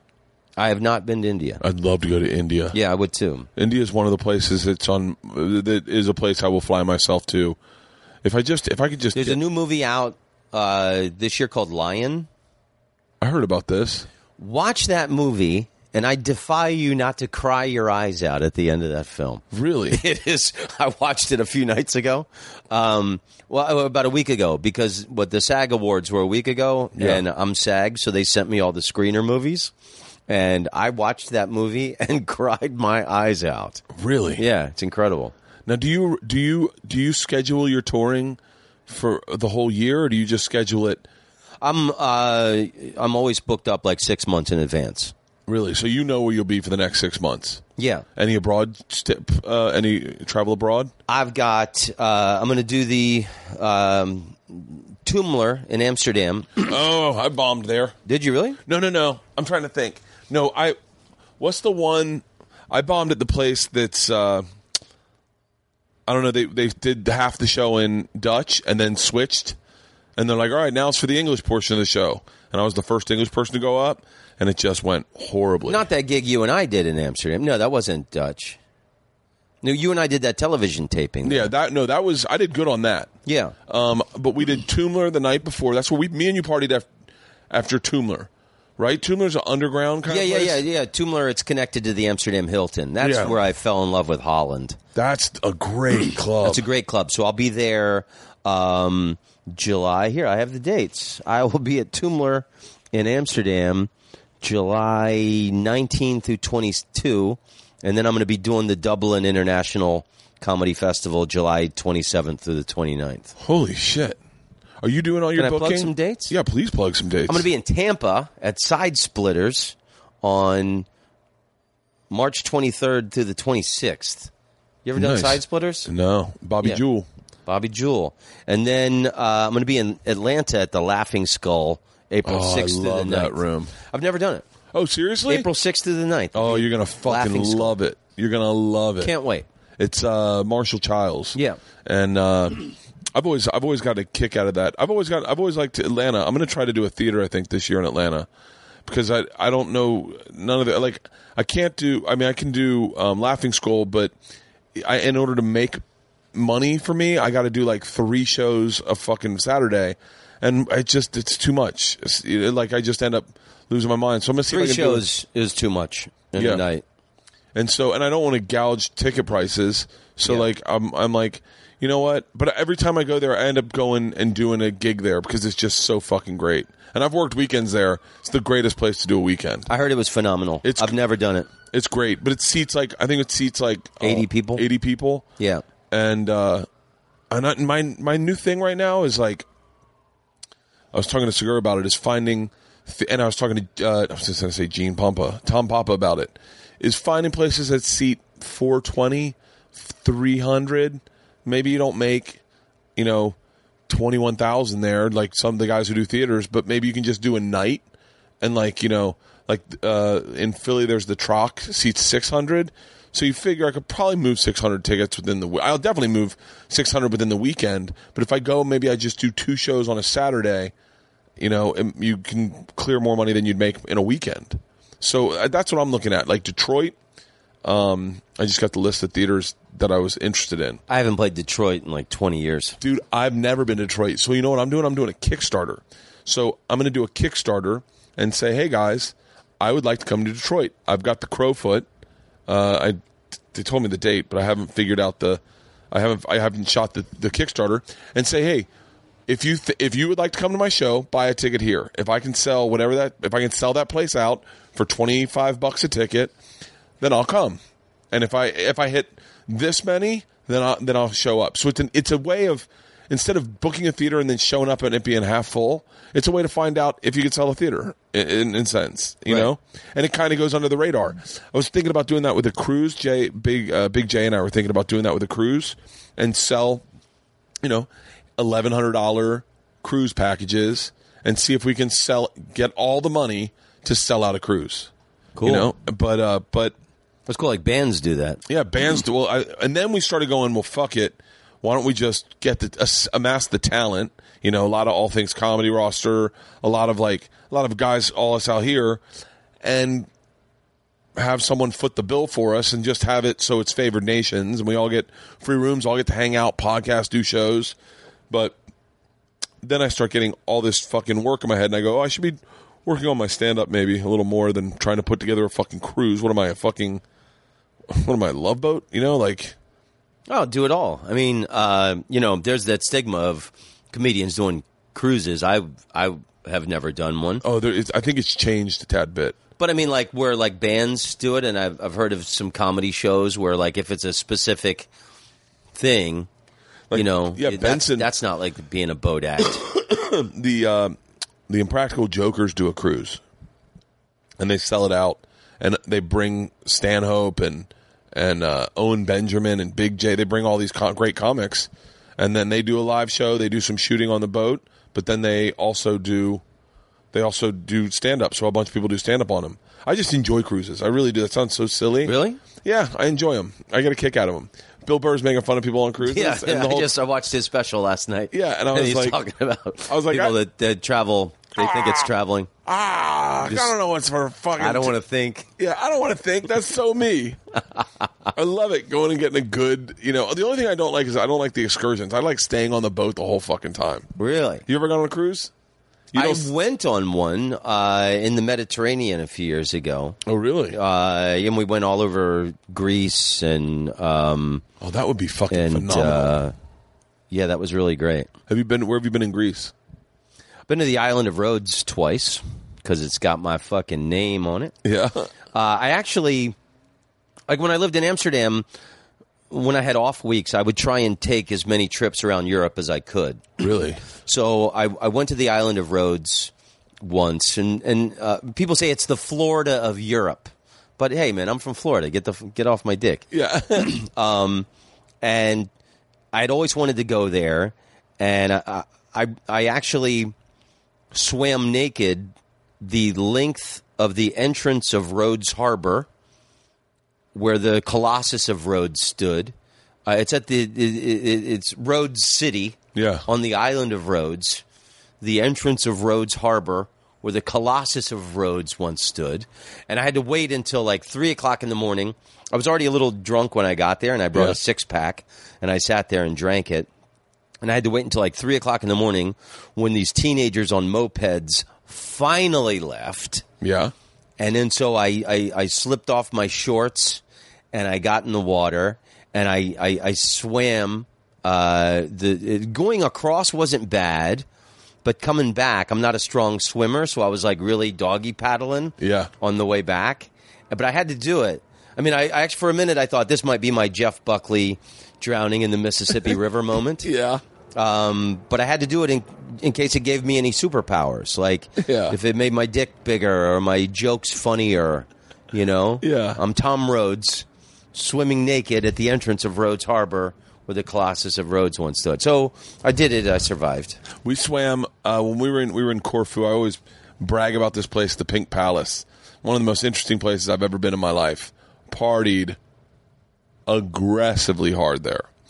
Um, the first place I ever took liquid uh, liquid ecstasy, which I think is technically GHB, but uh, we go. We're at the beach, and it's me, my buddy Weecho, and this kid Andy, and this kid Tim, and uh, they're like. Uh, there's like a little platform where where you take off to go parasailing out in the ocean, and they're like, let's swim out there and we'll just chill out there and we'll get some sun. I was like, okay, maybe it's a hundred yards out.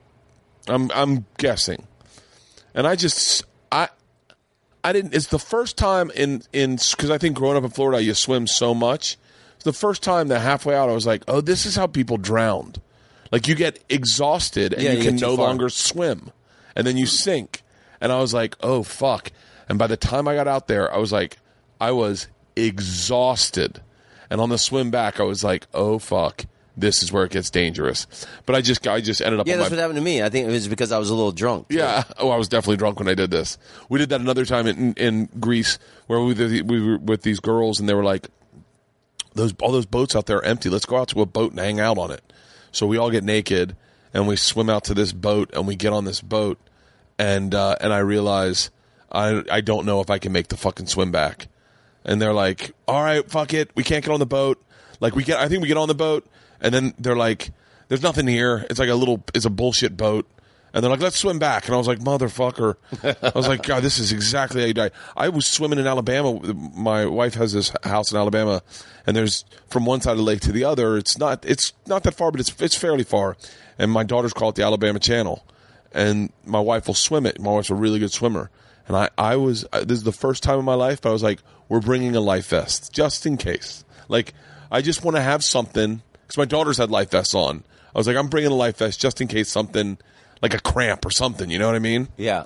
But we grew up in Florida, like s- surfing out in New Smyrna, and you'd go out. New Smyrna Beach, that's my beach, baby. it's the best fucking beach. That's where I grew up going to New Smyrna. We would skip school and go to New Smyrna Beach. And There was- then you can drive cars on it. yeah, So after homecoming and prom, we would drive our dates out to New Smyrna Beach, and uh, that's where we would make out and kiss, parked on cars. And New, New Smyrna Beach is my my spiritual home. Dude, I have a hardcore connection with New Smyrna. That's my beach, man. I can't believe you just mentioned New Smyrna Beach. To me. I'll take it even. I'll take it one step I have further. a, um, some old great friends of mine from that I went to high school with.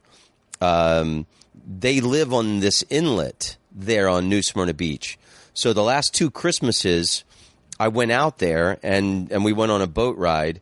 Uh, two Christmases ago, uh, we did midnight yoga because Christmas there was a full moon oh yeah. on New Smyrna Beach. Um, but I, I've had some of the greatest experiences of my life on New Smyrna Beach. we uh we had a friend who had a house in New Smyrna, and we used to go out every every uh, like every long weekend from my freshman year of high school until my senior year of high school.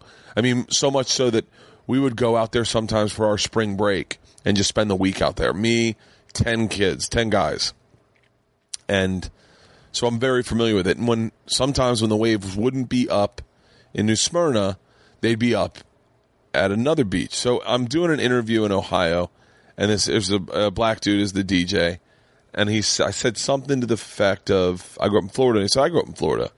I said really? He goes yeah. I said whereabouts? He said you probably don't know it. And I said where? And he goes New Smyrna. And I went oh shut the fuck up. And then I said now by the but this is a morning show, and so I go do you remember the Black Beach? And he was like everyone's like what did you just say? I said there was a black beach where back in the 50s that's where the black people would go swimming and that if the waves weren't up in new smyrna they were up at the black beach and it had a name and ev- and they get so uptight that that racism was a thing the, the idea that i would bring it up or i would refer to it as a black beach I didn't know they had such a thing. and he and the kid goes oh bethune cookman it was the name of the, beach was bethune cookman Wow. and it was And that's the historic black college's Bethune Cookman. Yeah, and so, and he and it was so funny to see people seize up for fear of racism. When I wasn't, I wasn't saying I segregated beaches. I was just saying there was a ble- the beach when it, where in the fifties the black people would go.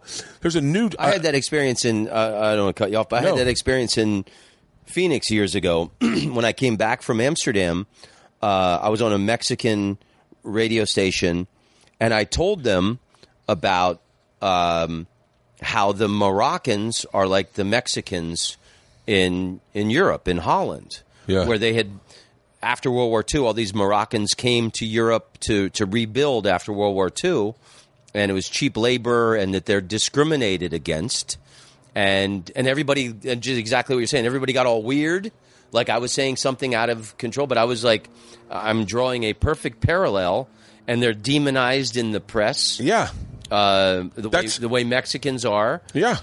in the United States, and like these guys all acted like I had said, you know, something out of line, but I was explaining th- what Holland is like, and you know, I think I was talking about the Moroccan girl I had dated. It's so funny. I, I said to Al Madrigal, "We're getting the house done, redone," and I and I really grew an affinity for these guys working on the house, these Mexican guys. Like I really, I was really impressed by their work ethic, by how fucking how insightful they were, how they didn't, how just how great collectively they were. And I said to Al, I go, how do Mexicans get a bad rap? Al, Al's Mexican, for anyone who doesn't know, Al's Mexican.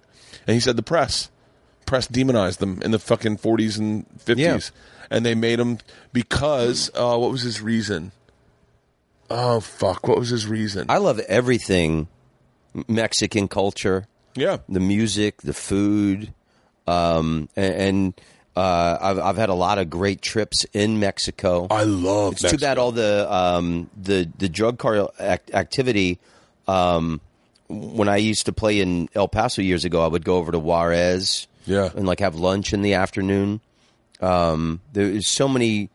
I've, I've, I've, I've been to Acapulco years ago. Been to Cancun twice to go to Chichen Itza. Yeah, I've been to Chichen Itza. I, Chichen Itza, is that? No, I'm thinking of Tulum. I've been to Tulum. Yeah, Tulum's amazing. It's on the um, on the on the sea, and you're swimming next to these these these temple ruins. Just gorgeous. The- the- you got sand like cookie dough, oh, and the, it's like uh, uh, turquoise blue water. It's so beautiful. It really is gorgeous. There's a, a scuba dive I like to do in Cancun, where they've ba- this- they've sunk all these statues, and it's like all these cement statues of all these like like 50, 70 statues all facing the same direction, and they're all sunk and standing on the bottom of the ocean. I want to do it so bad, but when I went, the weather was shitty and they we couldn't. Our visibility was poor, so they canceled the dive.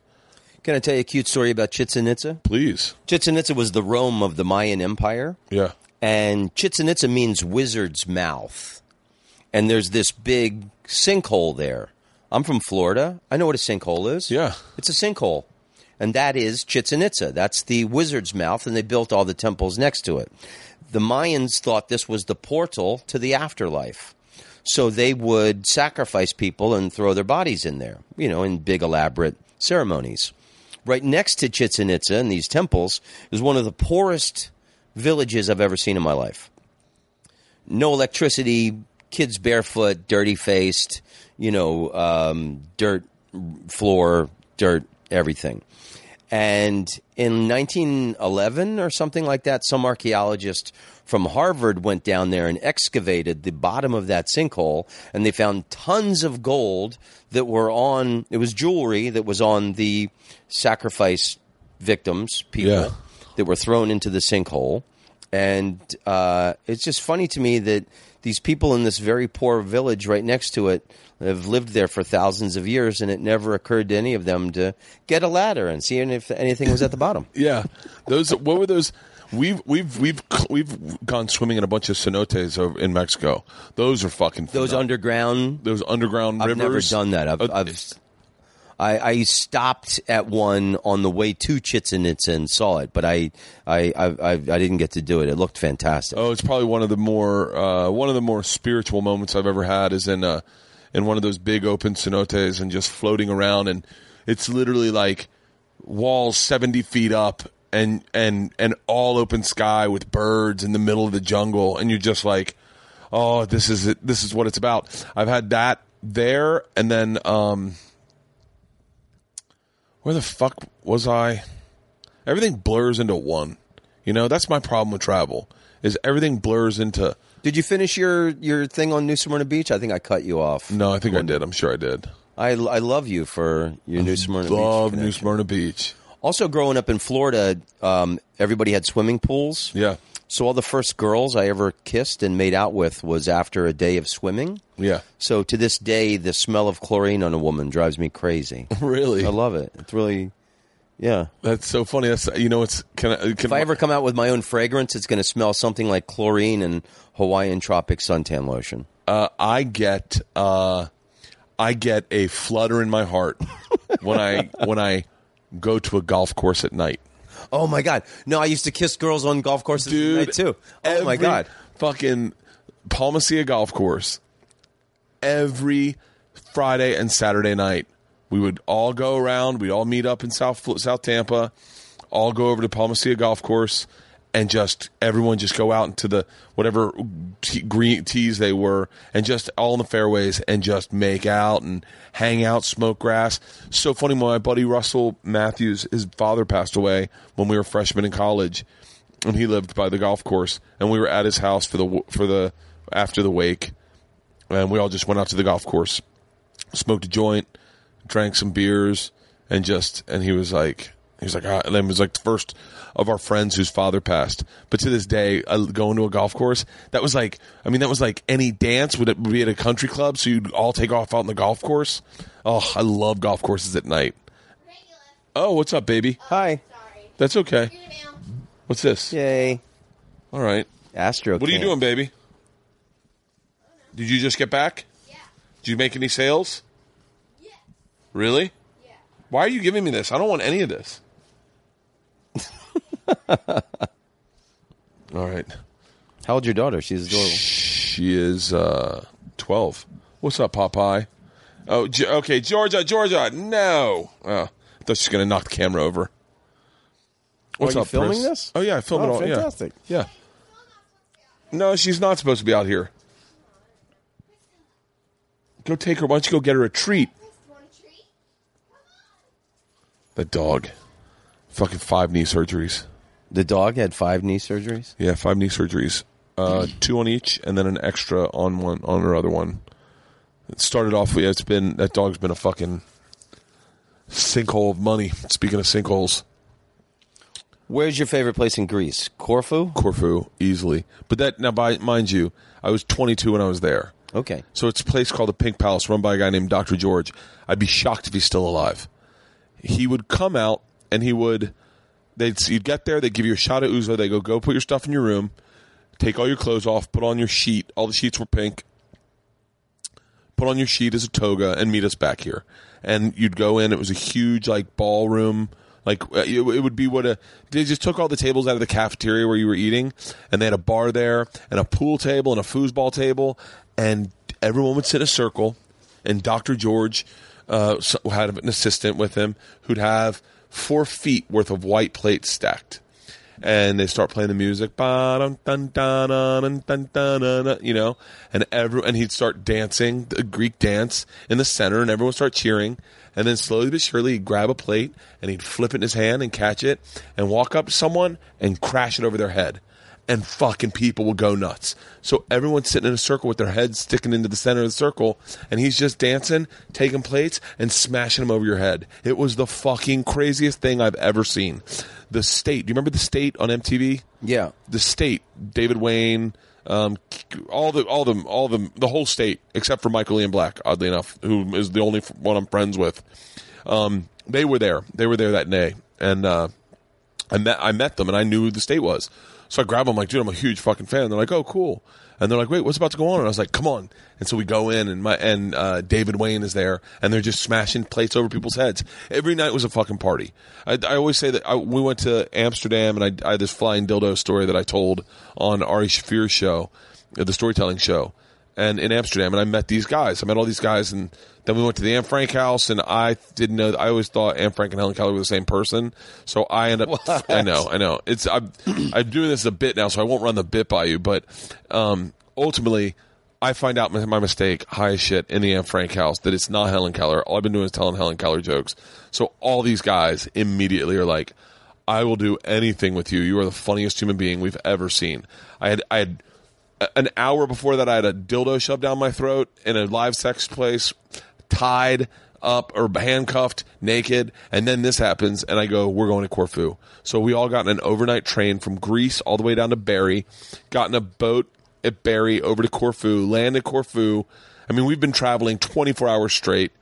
The first thing we do when we get into the Pink Palace, they see the people at the Pink Palace see me and they go, "The machine!" And I was like, and my friends were like, "Shut the fuck up!" I was like, "This place is gonna be fun."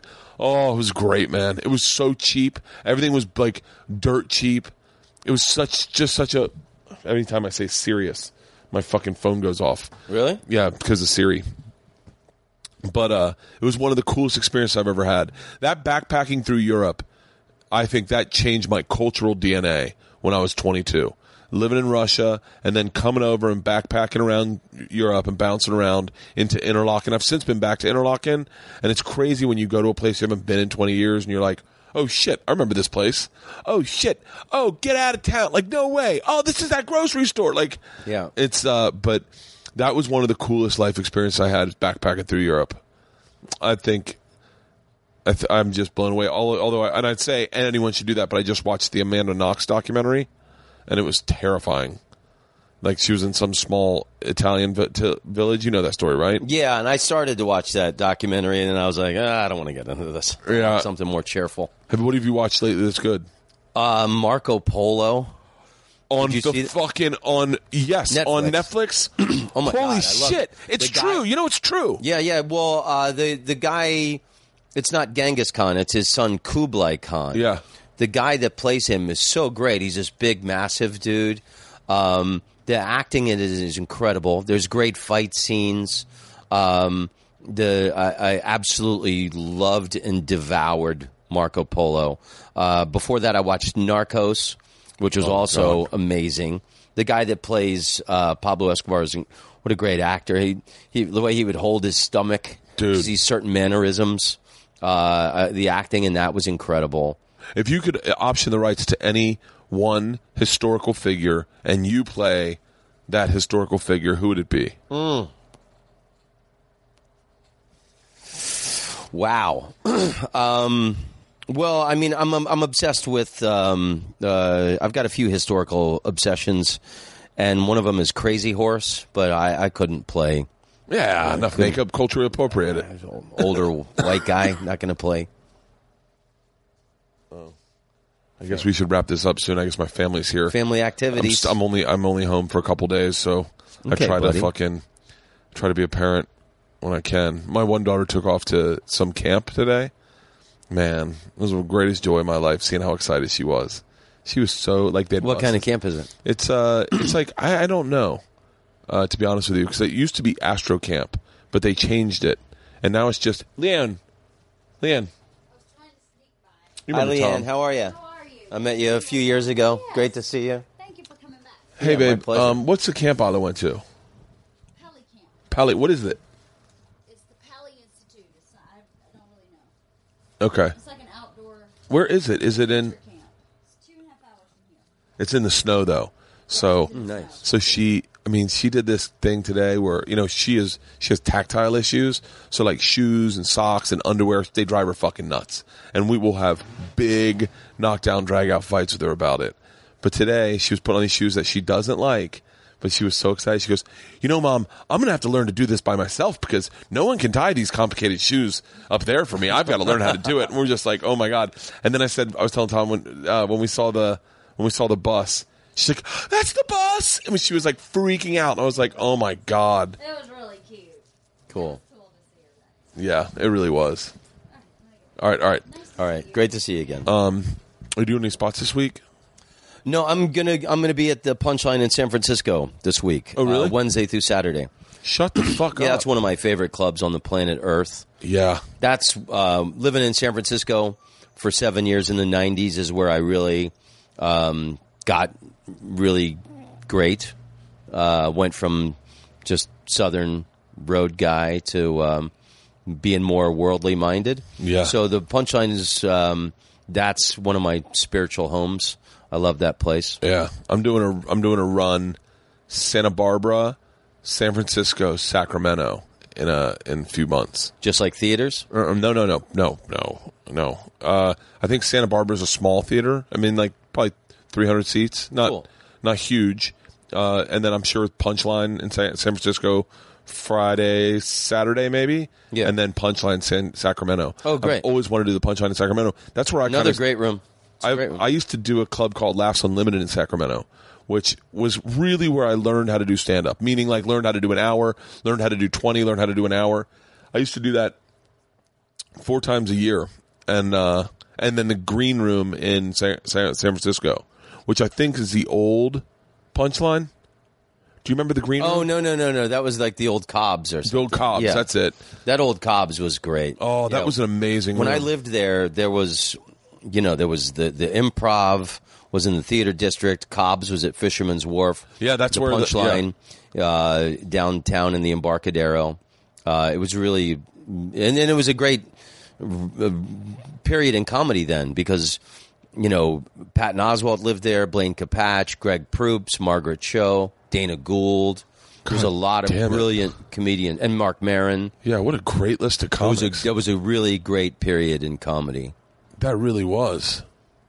That's like like great- LA now is this is the it's the the renaissance. It's the the golden age of comedy right now in, in Los Angeles. It really is. I mean, that going to the store, just bumping into who you bump into there, you're like, what the fuck?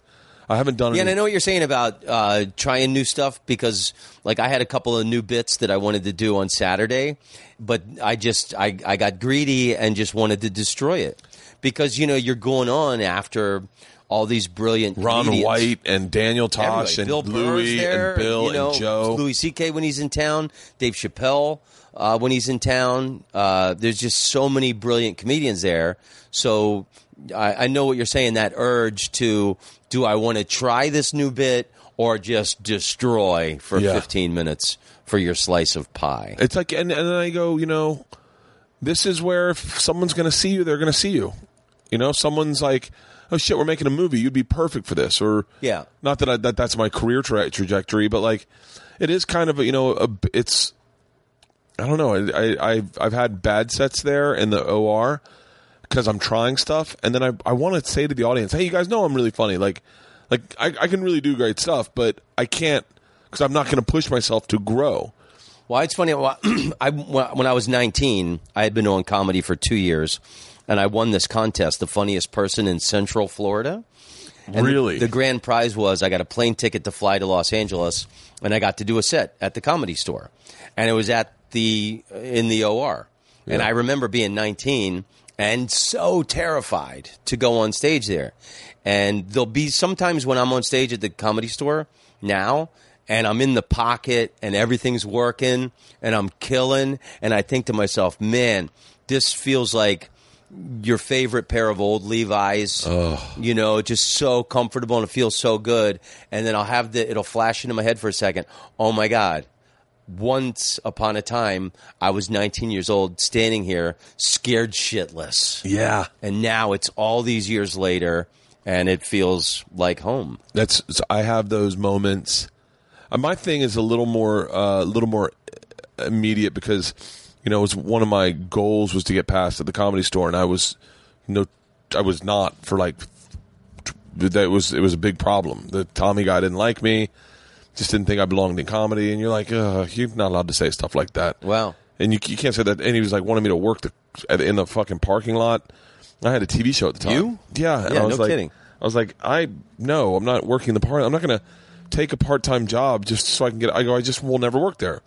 Then uh, I got passed recently when Adam came over and took over. He's like, "You'd we'd love to have." Yeah, you I never work knew here." that Tommy guy. I came um, after him. Yeah. I came in the Adam period. And so I got passed by Adam, and I was, and it was a, it was a fucking, it was a big fucking deal for me. So now, now my real surreal moment, uh, in all honesty, is like not as much performing there.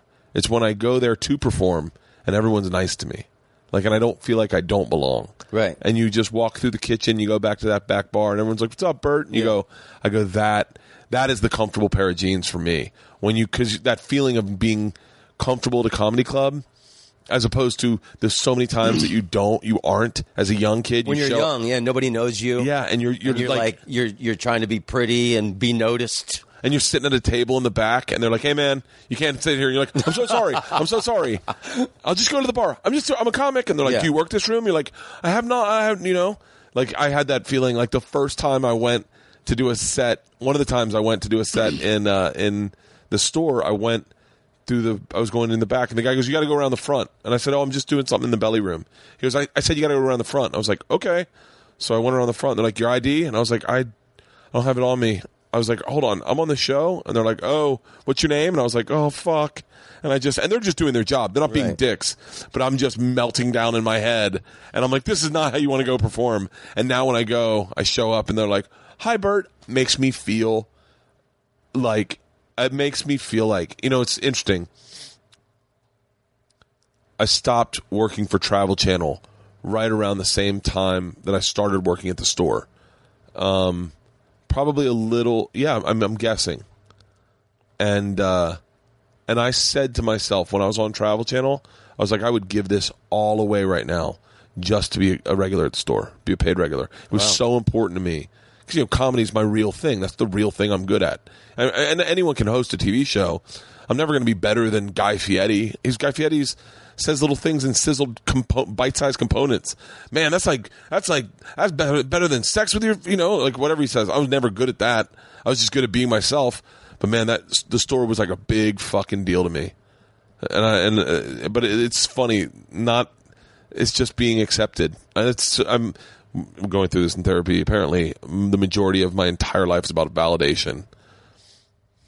I validate you, Bert. You do, Yeah. You do, Yeah, You might just, you, no, you- the fact that you've had um, meaningful experiences at New Smyrna Beach, Yeah. makes you, No, uh, you- a top I- quality human in my book. you know for a fact there is a handful of people that I that as a younger comic, not much, but younger than it was like you, Stanhope, Rogan, guys that I looked up to immensely, and my friendships with it's exclusive spe- specifically the three guys I just mentioned, you, Stanhope, and Rogan, are probably my some of my most meaningful friendships because it it means a great deal to like be around you and not be nervous, you know, and be able to be myself. Because I wasn't always that guy. I wasn't always that guy with you, Stanhope, and Rogan. Like I, remember, you remember the first time I, I don't, I don't know if you remember the first time I met you In Amsterdam. No, and no, No. Oh, yes, oh, no. yes. Oh, no, you told me in New York. at the Bag It In. Right, and you asked. You said you you asked me for advice, and I said if you buy me a drink, I'll tell you everything I know. And I said, "Great!" I pulled out my dad's credit card, gave it to Patrick at the Bag It In. I was like, "Whatever he wants." Yeah, and I, but that whole night I was so fucking That's nervous. Such a great story. Yeah, and the first time I met Rogan, I was like, I was like, he opened his door and he was just, like, I just picture you pulling out your dad's credit card, that, so it's- the small parts of that story that that I I remember going. and you telling your dad it was worth it. My dad said it was this is for emergencies. Don't use this. This is for emergencies. and I was I was making twenty five bucks a night at working the door, and I'd I hadn't gotten paid yet. I think, and you because you get Lewis would give us money at like two in the morning, and I remember walking right up and I was like. Hey Tom, I'm Bert. I'm a Florida comic too, and I'm just such a huge fan. And it would mean a great deal if I could sit and maybe pick your brain about comedy. And I remember you just looked at me real flatly and you're like, "If you buy me a beer, buy me a drink, I'll tell you everything you need to know." And I was like, okay. And I heard my dad, okay, this is an emergency. You need that credit card. But yeah, that and uh and uh you know who else I ended up drinking with down there was uh do you remember the band Drivin' n' Cryin'? One of my f- favorite bands. I opened, Kevin- Kevin I Kinney. opened for Drivin' n' Cryin' in Winter Park, Florida once. Really? That's how I uh, discovered them. Uh, and it was on the Whisper Tames the Lion tour, Really? which was one of my favorite albums. I I bought that album at the show where some band was supposed to open up for them and couldn't make it, and uh, I forget the name. It was it was on Park Avenue in Winter Park. I think think the place was called Two Flights Up or something. I forget. It was like a Rollins College bar. yeah. And so I opened up for them and they blew me away. Powerhouse, the song Powerhouse. Yeah. Power fucking house. Uh, I never knew the Lord until I found the power chord. There's so many great Oh. songs on that album. Um yeah, yeah. Uh, I, I I know Drivin' n' Cryin' very well. So whisper I- tames the lion. So I was obsessed with Drivin' n' Cryin' in college and obsessed with the lead singer Kevin, Kevin Kinney. Kinney. And his so- solo album MacDougal, MacDougal Blues. Blues. So you Love can that. imagine, you can imagine the awe in my face when I meet Kevin Kinney, and I said, uh, and I said, he's at the bar. I hear him pl- singing. He's playing up on stage, doing something solo, and I go, I know that fucking voice. I go, oh my god, it's Kevin Kinney. So he comes over to the bar, sits down. I want to say he had a cigarette, but I, I, I just remember distinctly there was. Uh, I th- I'm almost certain he was smoking, and I went up. and I said, my name's Bert. I'm a huge Drivin' n' Cryin' fan. I said like, and then I sure I said something like, I even bought your solo album, and he was, and he just turned and I, in that voice, and he goes, MacDougal Street Blues, right back two blocks back that way, and I went, oh, that's MacDougal Street, and I went, shut, I live on MacDougal, I didn't even realize. Cellar is on MacDougal. Yeah, I go, I didn't even fucking realize. He goes, yeah, MacDougal Street Blues. MacDougal Blues. He was fucking. He and I told him, I said, I just would love to buy you drinks. But sit down, buy me a drink. Sit down. Let's just shoot the shit. What brings you up here? I said, I'm a comedian. I work the door upstairs. Like, ah, I love comedy. That was fucking. That bar was fun. One of my best times. That's awesome. On Whisper Tames the Lion, there's a song, Good Day Every Day, Soon the Clouds Will Free the Rain. I got to fucking. I'm going to go home and listen to that album. I'm gonna. buy I've just said I'm gonna. See, I'm gonna buy that. I'm gonna buy Drivin' n' Cryin' right now. Whisper and Tames the Lion. Street Blues. All right, so we're at two ten. I think that's a solid podcast. Oh my God, that's great. Uh, can I mention I'm going to be at Tampa Side Splitters March 23rd to the 26th, and in Atlanta at the Laughing Skull uh, April 6th to the 9th. Perfect. And, And, then this weekend, I'm at the Punchline in San Francisco. So go find at- February 8th to 11th. While I'm in Seattle, go see Tom in San Francisco. Uh, give him a hug. Tell him the machine sent you. And uh, I love you, Burton. Thanks for I. Dude. I don't party. I don't smoke pot. I don't smoke cigarettes anymore.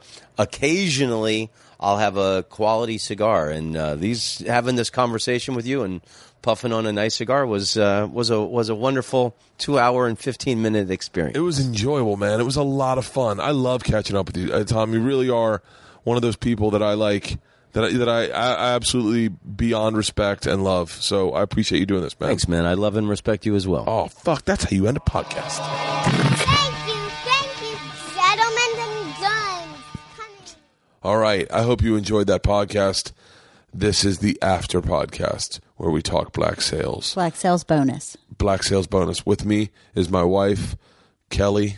Kelly. Her name's Kelly LeeAnn. Kelly. LeeAnn Kreischer. LeeAnn, I have questions. Okay. Okay. Shoot. So walk me through what we saw tonight, real quick. First off, what the fuck was up with Billy Bones and Flint having a gunfight right before they fight the British? Well, they didn't fight the British. They retreated No, no. Okay, but did Billy retreat? very reluctantly. I think he's just fighting for power. All right, let's start at the beginning. Okay. Okay, what happened at the beginning? I don't remember. We are horrible at this. I know this is bad. This is- What do you I mean- mean, at the beginning? You know, I'm. Can I tell you what I think we should do for Game of Thrones? What? And we should probably try it what? next time. What? Is have people watch it live with us And talk about it the whole time we're watching it? I can't do that. because that's No, I can't do that. That's what I do with you. No, no, no, no, no, no. Because I have to really focus and pay attention. But what do you mean? What happened at the beginning?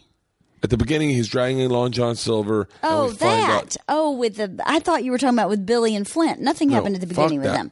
Well, wait, you hopped subjects on me, and and you didn't tell me you were hopping subjects. I'm not hopping subjects. I'm trying to do it sch- schematically. Oh, schematically, you Yeah. mean like um? Give me the remote chronologically? control. I got an idea, big brain. Okay. Give you the remote control. Yeah. We're not going to replay it. No, I'm not replaying it. And and first of all, I'll replay it if I want to replay it. No, we're not going to I'm do not that. replaying it. In the beginning, we see a pirate dragging Long John Silver down the beach. And we don't know who this pirate is, right? I knew that guy was getting killed. By the way, Well- spoiler alert. We should name this this post part. Spoiler alert of Black Sails. Have you not seen Black Sails? Don't listen to this. That would be everybody. and by the way, I think this works a lot better when I'm hammered. you do? Why? I think it. I don't know because I think that you really get to see our relationship. oh, you don't think we have a good relationship when you're what not if hammered? we did a podcast about QVC? we could do that. And that what if that was your podcast and you're just like, oh my god, these lock and lock twelve piece mini square and round storage sets are really moving. Oh goodness! Look Feature at her price, $21. How But many Nobody wants to hear this. We're we're, talking about black. Sails. Okay, Sails. okay.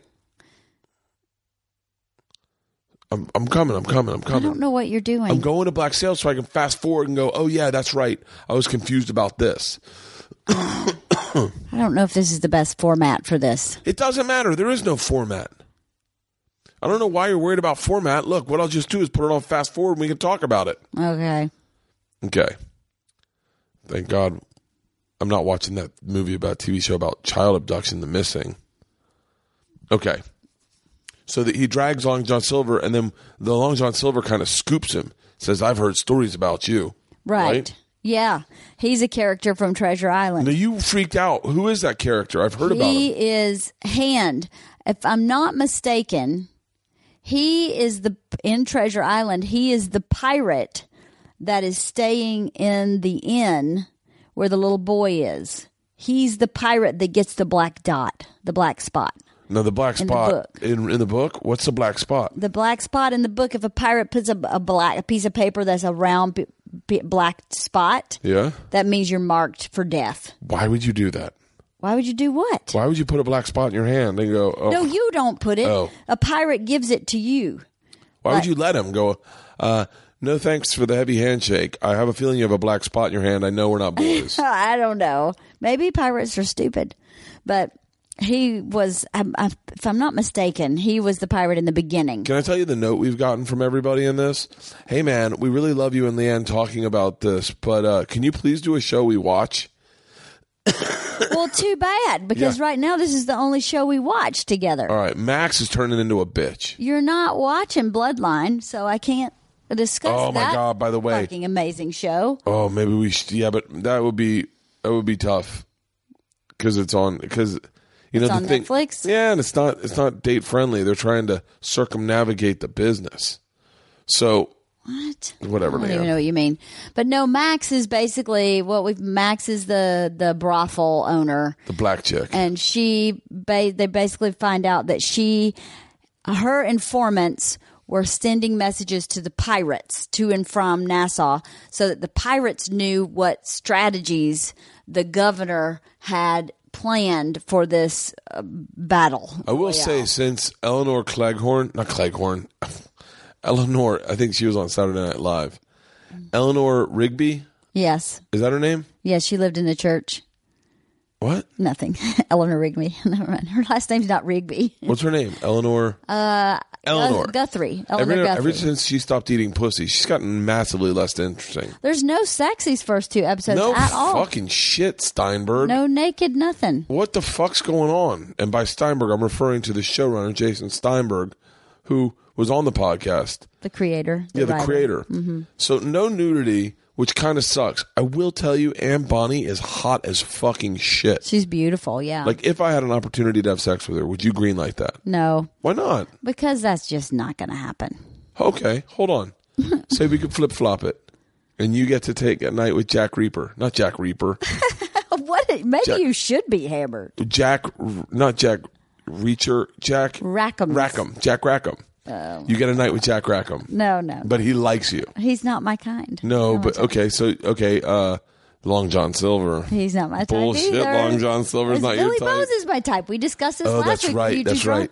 If you get a night with Billy Bones and I get a night with Anne Bonny, and by the way, by the way, and they tell you secrets about what's going to happen. The coming up. problem is, I could forget about your night with Anne Bonny. You would never be able to forget about my night with with Billy Bones. No, because trust me, You would never. Bonny- You would always say, "I'm never going to look as good as Billy Bones. I would never say that. I'm that. never going to look as good. I'm a 34 inch waist, and it's still not good enough." I would never. I would not. I would. I'd be like. I'd be like, man, I, steroids is going to ravage his body one day.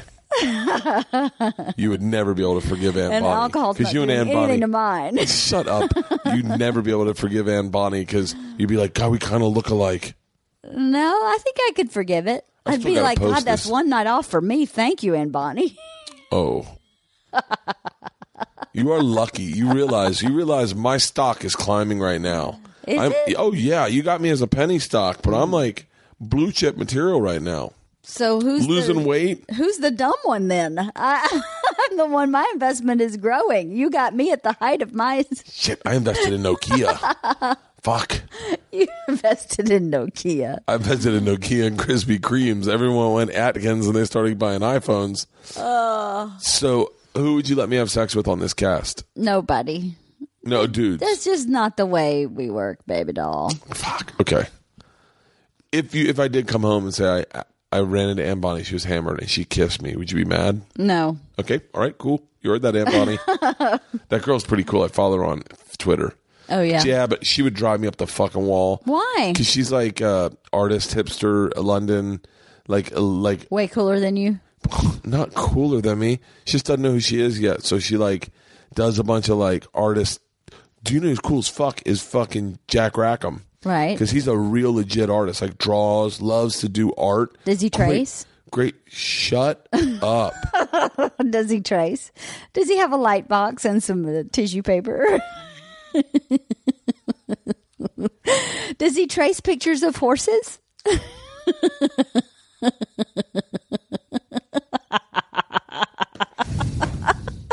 It's very pirate, very pirate behavior. Trace. Shut up. I don't trace anymore. I mean, I have traced recently, but Well, I mean, just like in the summer oh, at the I was beach tracing it house. this summer because I was having anxiety and it helps calm me down. okay, okay. Listen, What now? to- If you were a pirate, what do you think your pirate name would be? oh, it would be, uh, it would be, uh, Bert Squirts.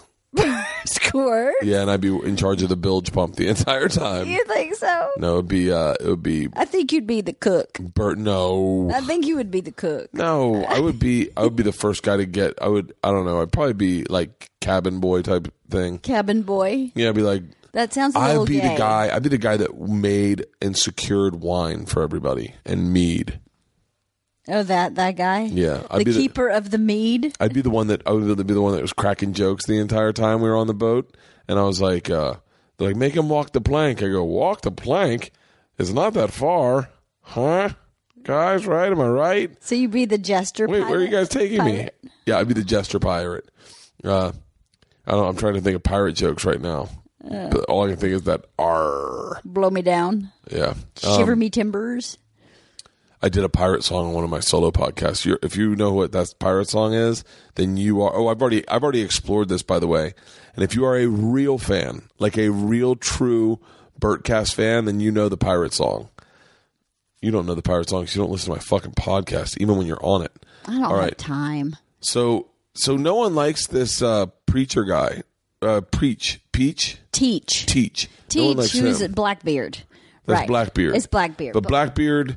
So those of you who don't know, Charles Zane is gone. Charles Vane. Charles Vane is gone. Yeah. Charles Vane is was part of the reason we love this show because he was such a fucking badass. He was. He was banging Eleanor. He was deeply in love with Eleanor. Eleanor fucked him over probably three times. at least. and and Vane was the prodigy of Teach, and he also was was the He he broke mentor to Char to Jack Rackham and Anne Bonny. right. And so he got hung at the very beginning, end of the episode, last season, the very last Dang, one. Bert, dang. Oh yeah, you said that last time. Yeah, and man, that fucking sucks. Well, let's cut up to the slaves. It does because he he was awesome. He was awesome, but a lot of this, a lot of this plot has to do with them trying to revenge him from Avenge him. revenge, avenge him. Well, the thing about him is he was the purest pirate. He was the purest one. Like Flint started piracy Flint's- actually through the back door. By the way, spoiler alert: Flint's just gay. He's just gay. He's a gay guy running from his gay demons. That's it. Well, that that It's the but only he, reason he's a no, pirate. But he, but he was a pirate. He started his piracy tirade with noble intentions, and then he became really more of a pirate. But he started out trying actually to like take over Nassau from Blackbeard. Yeah, and now he's and now he's just, but but ultimately he's running from his gay demons. That's his whole plot. So like all these things, like basically the thing that problem Billy Bones has with him is that he's like he doesn't know he's gay. So it's like you ever hang out with a gay guy and you don't know he's gay, and you're like, "Hey, we gonna go to the club?" And he's like, "Dude, I thought we just me and you would just sit shirtless and play Xbox tonight." And you're like, "I don't want to do that. Why do you always want to do stuff I don't want to do?" And he's like, "I thought we go horseback riding today." And you're like, "Just me and you? Are we gonna invite chicks?" And he's like, "I mean, we're gonna invite chicks. Let's invite chicks."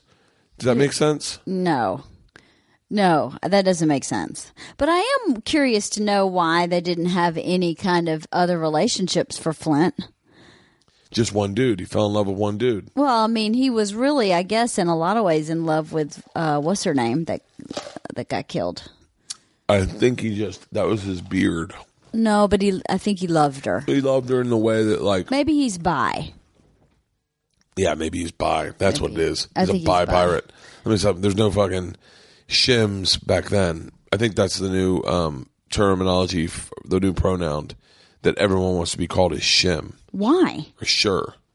a Not, sure? not sure, not sure, but Why a shim? hat, not hat. A I don't know. shim is a piece of wood you put to level something up. Look, I don't know. I don't study all this shit. I'm just telling you that no one wants to be called him or her. They want to be called nothing. Oh, a shim. Yeah, like she, him. What about a sure? That's what I just said. Oh, The fuck? Where were you in this?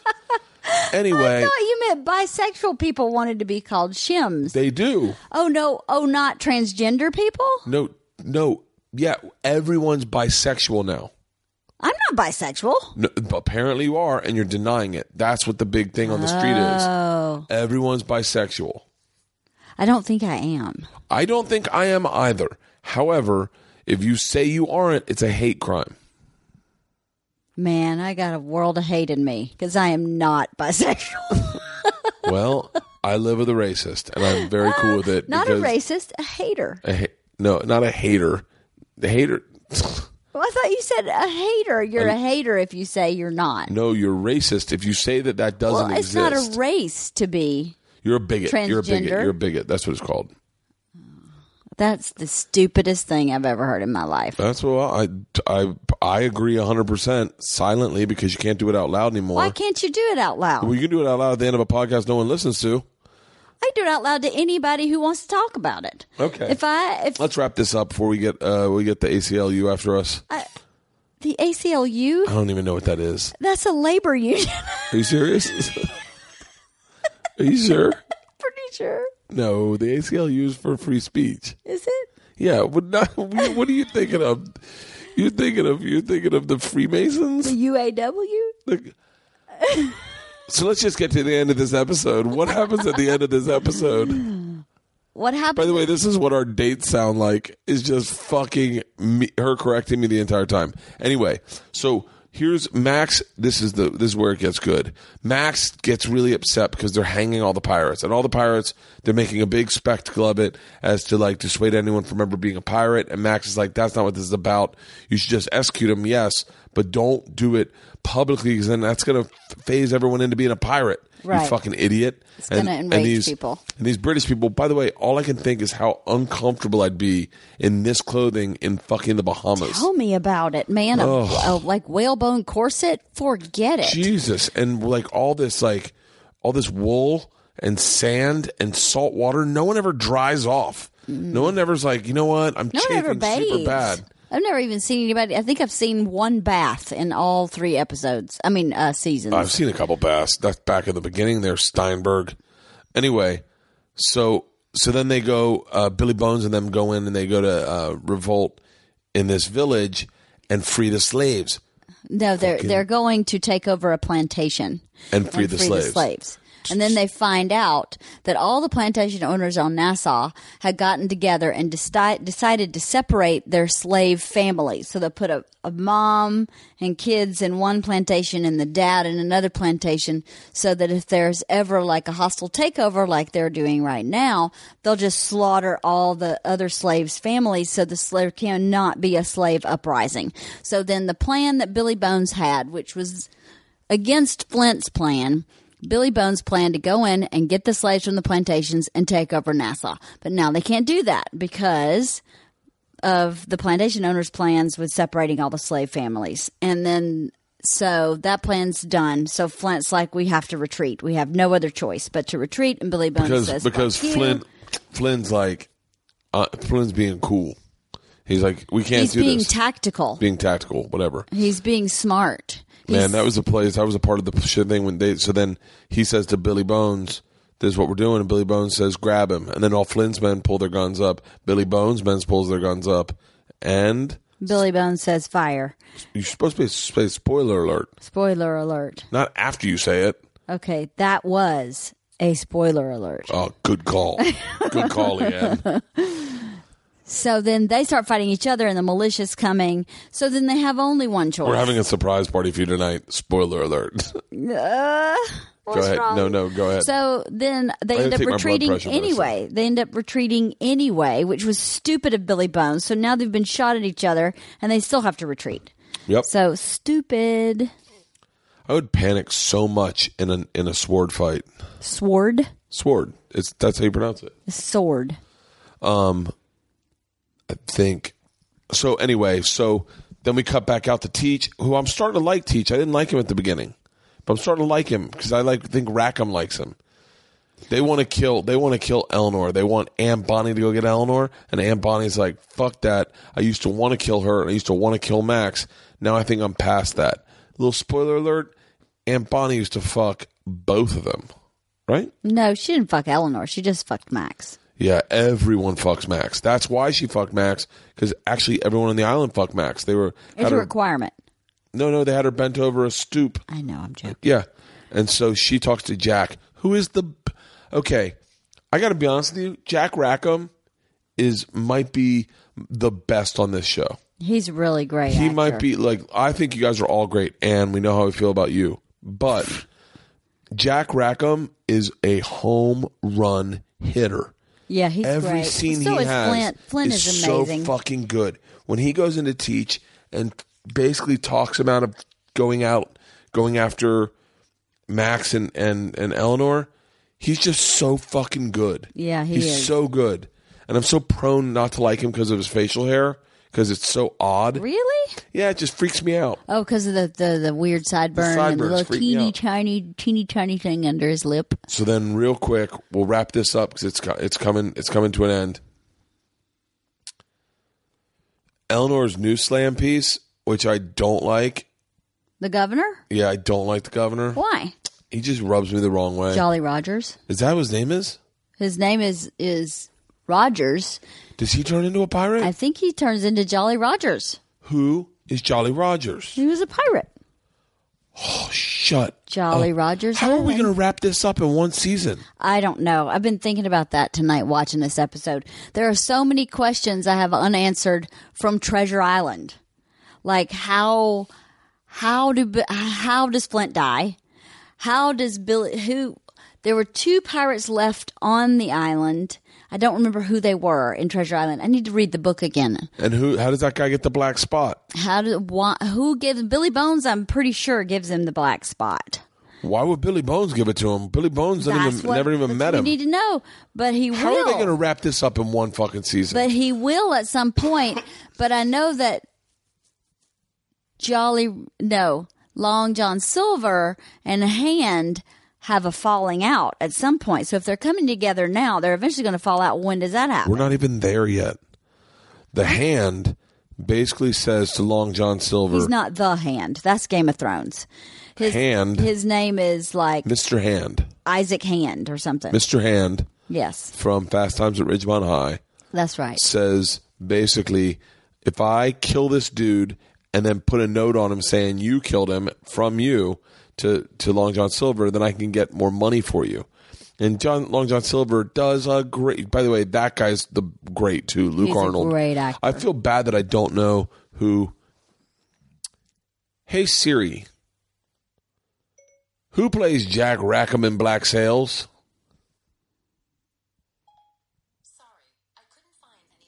By the way, I just fucked up everyone listening to this because their phones just went. so, um, that guy is so good, but man, Luke Arnold's great. Luke Arnold has this great mm-hmm. moment where he basically realizes who the guy is and tells him, "I'm one of you. Where I'm more like you than you know. I am the Pirate King. I can fucking find someone to give us more money." He reaches out to Max, gets note to Max. Max comes out in the middle of the night, and I, you know, fuck Max. I'm, I, Oh, she's going to get it. Oh, she's gonna get it She's bad. getting her comeuppance. You know what she is? You know what she is? She's an open micer who got a, a special and blew the fuck up and didn't have any talent to back it. Maybe I, I don't know. I think she just is. Yeah, her her bills come and due, for sure. Yeah. Yeah. So Maybe chewing ice isn't the best thing to do on a podcast. maybe not. So uh, here's here's what we know from this episode. Right? Okay. We know that the governor has fled. Yes. The yes. governor's fled. Uh, we, we told you that, right? No, Jolly we didn't. Roger. Jolly Roger has th- has fled in hopes that Teach will pursue, so that Eleanor can get to Philadelphia to try and get money from her grandparents to fund Jolly Roger's st- uh, activities he's doing on Nassau. Wow. I So- missed that entirely. You did? How Is did that you what miss they were talking about? I was wondering why they were talking Yes. about Philadelphia. Yes. I was like, how the fuck's anyone getting to Philadelphia? Why and why are you going to Philly? You got to take a boat to Jersey, and then take get. How you gonna? Or they don't have trains. I guess you take a horse and buggy. Fuck. coach or something. But yeah, so she said to him, So we learned last episode that Jolly Roger, well, we're calling him Jo- Jolly Roger, but he's not Jolly Roger in this episode. The, the governor. The governor divorced his wife to marry Eleanor. And because he divorced her, her family, who is where all his money came from, has now seized all his assets. So he has no money to fund the activity that's going on in Nassau because all his money's cut off. So Eleanor said this episode, she said, What you don't know about me is that my grandfather is uh, astronomically wealthy. Now, my dad Fuck that up. fucked it up because he gave us a bad name and down here in the West Indies. So, but I, you know, I can go back and and ask him for his help because he wants legitimacy in England, and you, Jolly Roger, or the governor, could give him legitimacy. So then they can devise this plan where the governor would go on a boat in hopes that Teach would pursue him So that Eleanor could bail so and Eleanor go to could go Philadelphia. to Philly. So that's what when Rackham said, "What do we do? Do we end this war now by killing the governor, or do we avenge Vane by killing Eleanor?" I That's know, what they were talking I know what Vane would do. What what he's already told us what he would do. Vane did. Yeah, because who Vane is is fucking all about Nassau, all about owning Nassau. Yeah. So he would have gone after the governor. So that's why Teach decided to go after the governor. So they're going to pursue the governor, Interesting. and we'll see. I don't think they're going to kill the governor because I really think he's Jolly Roger Rogers. You think? I do. Do you, can you hear the dog snoring on the mic? The mic next to her.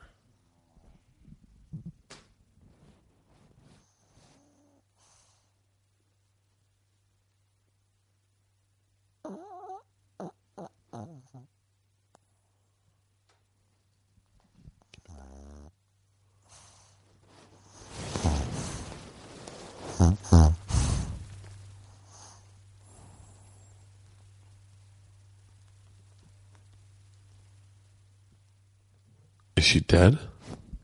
She's twerking. All right.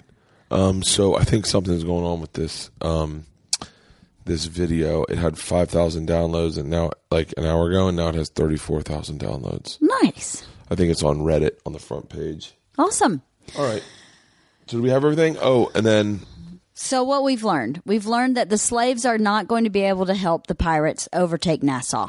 They've retreated and they have to come up with a different plan.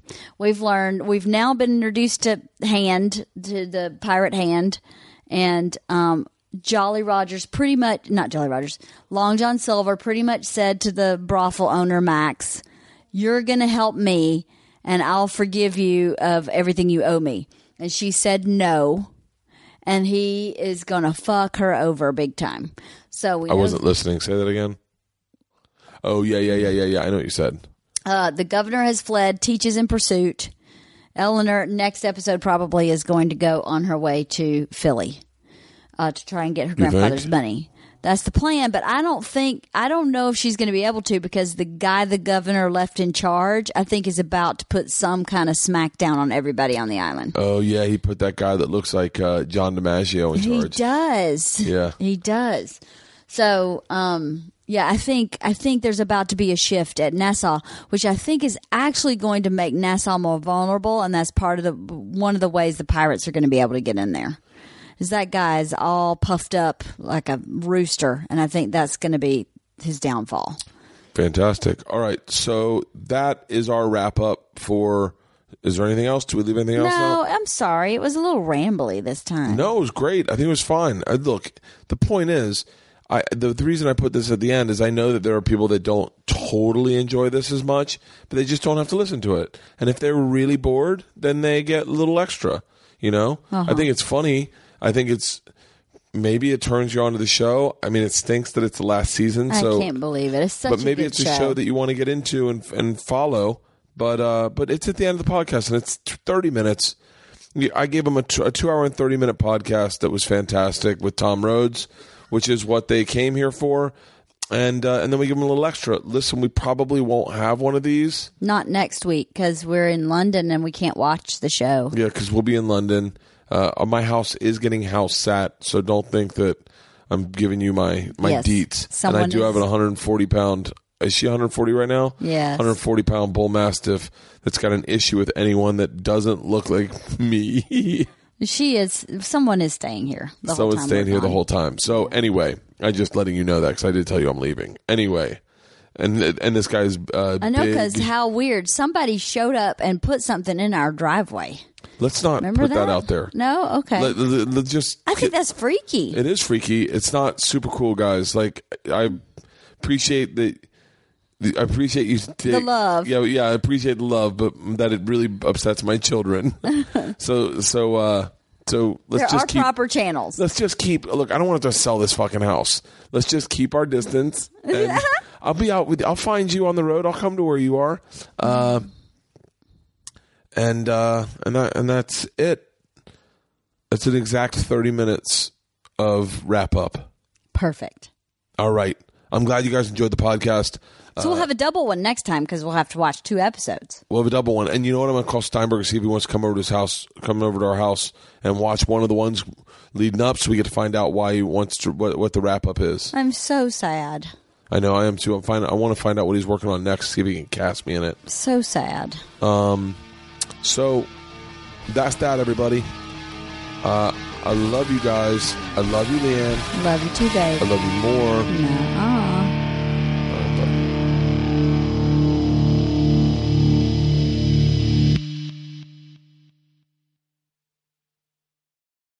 This episode was brought to you by The Machine.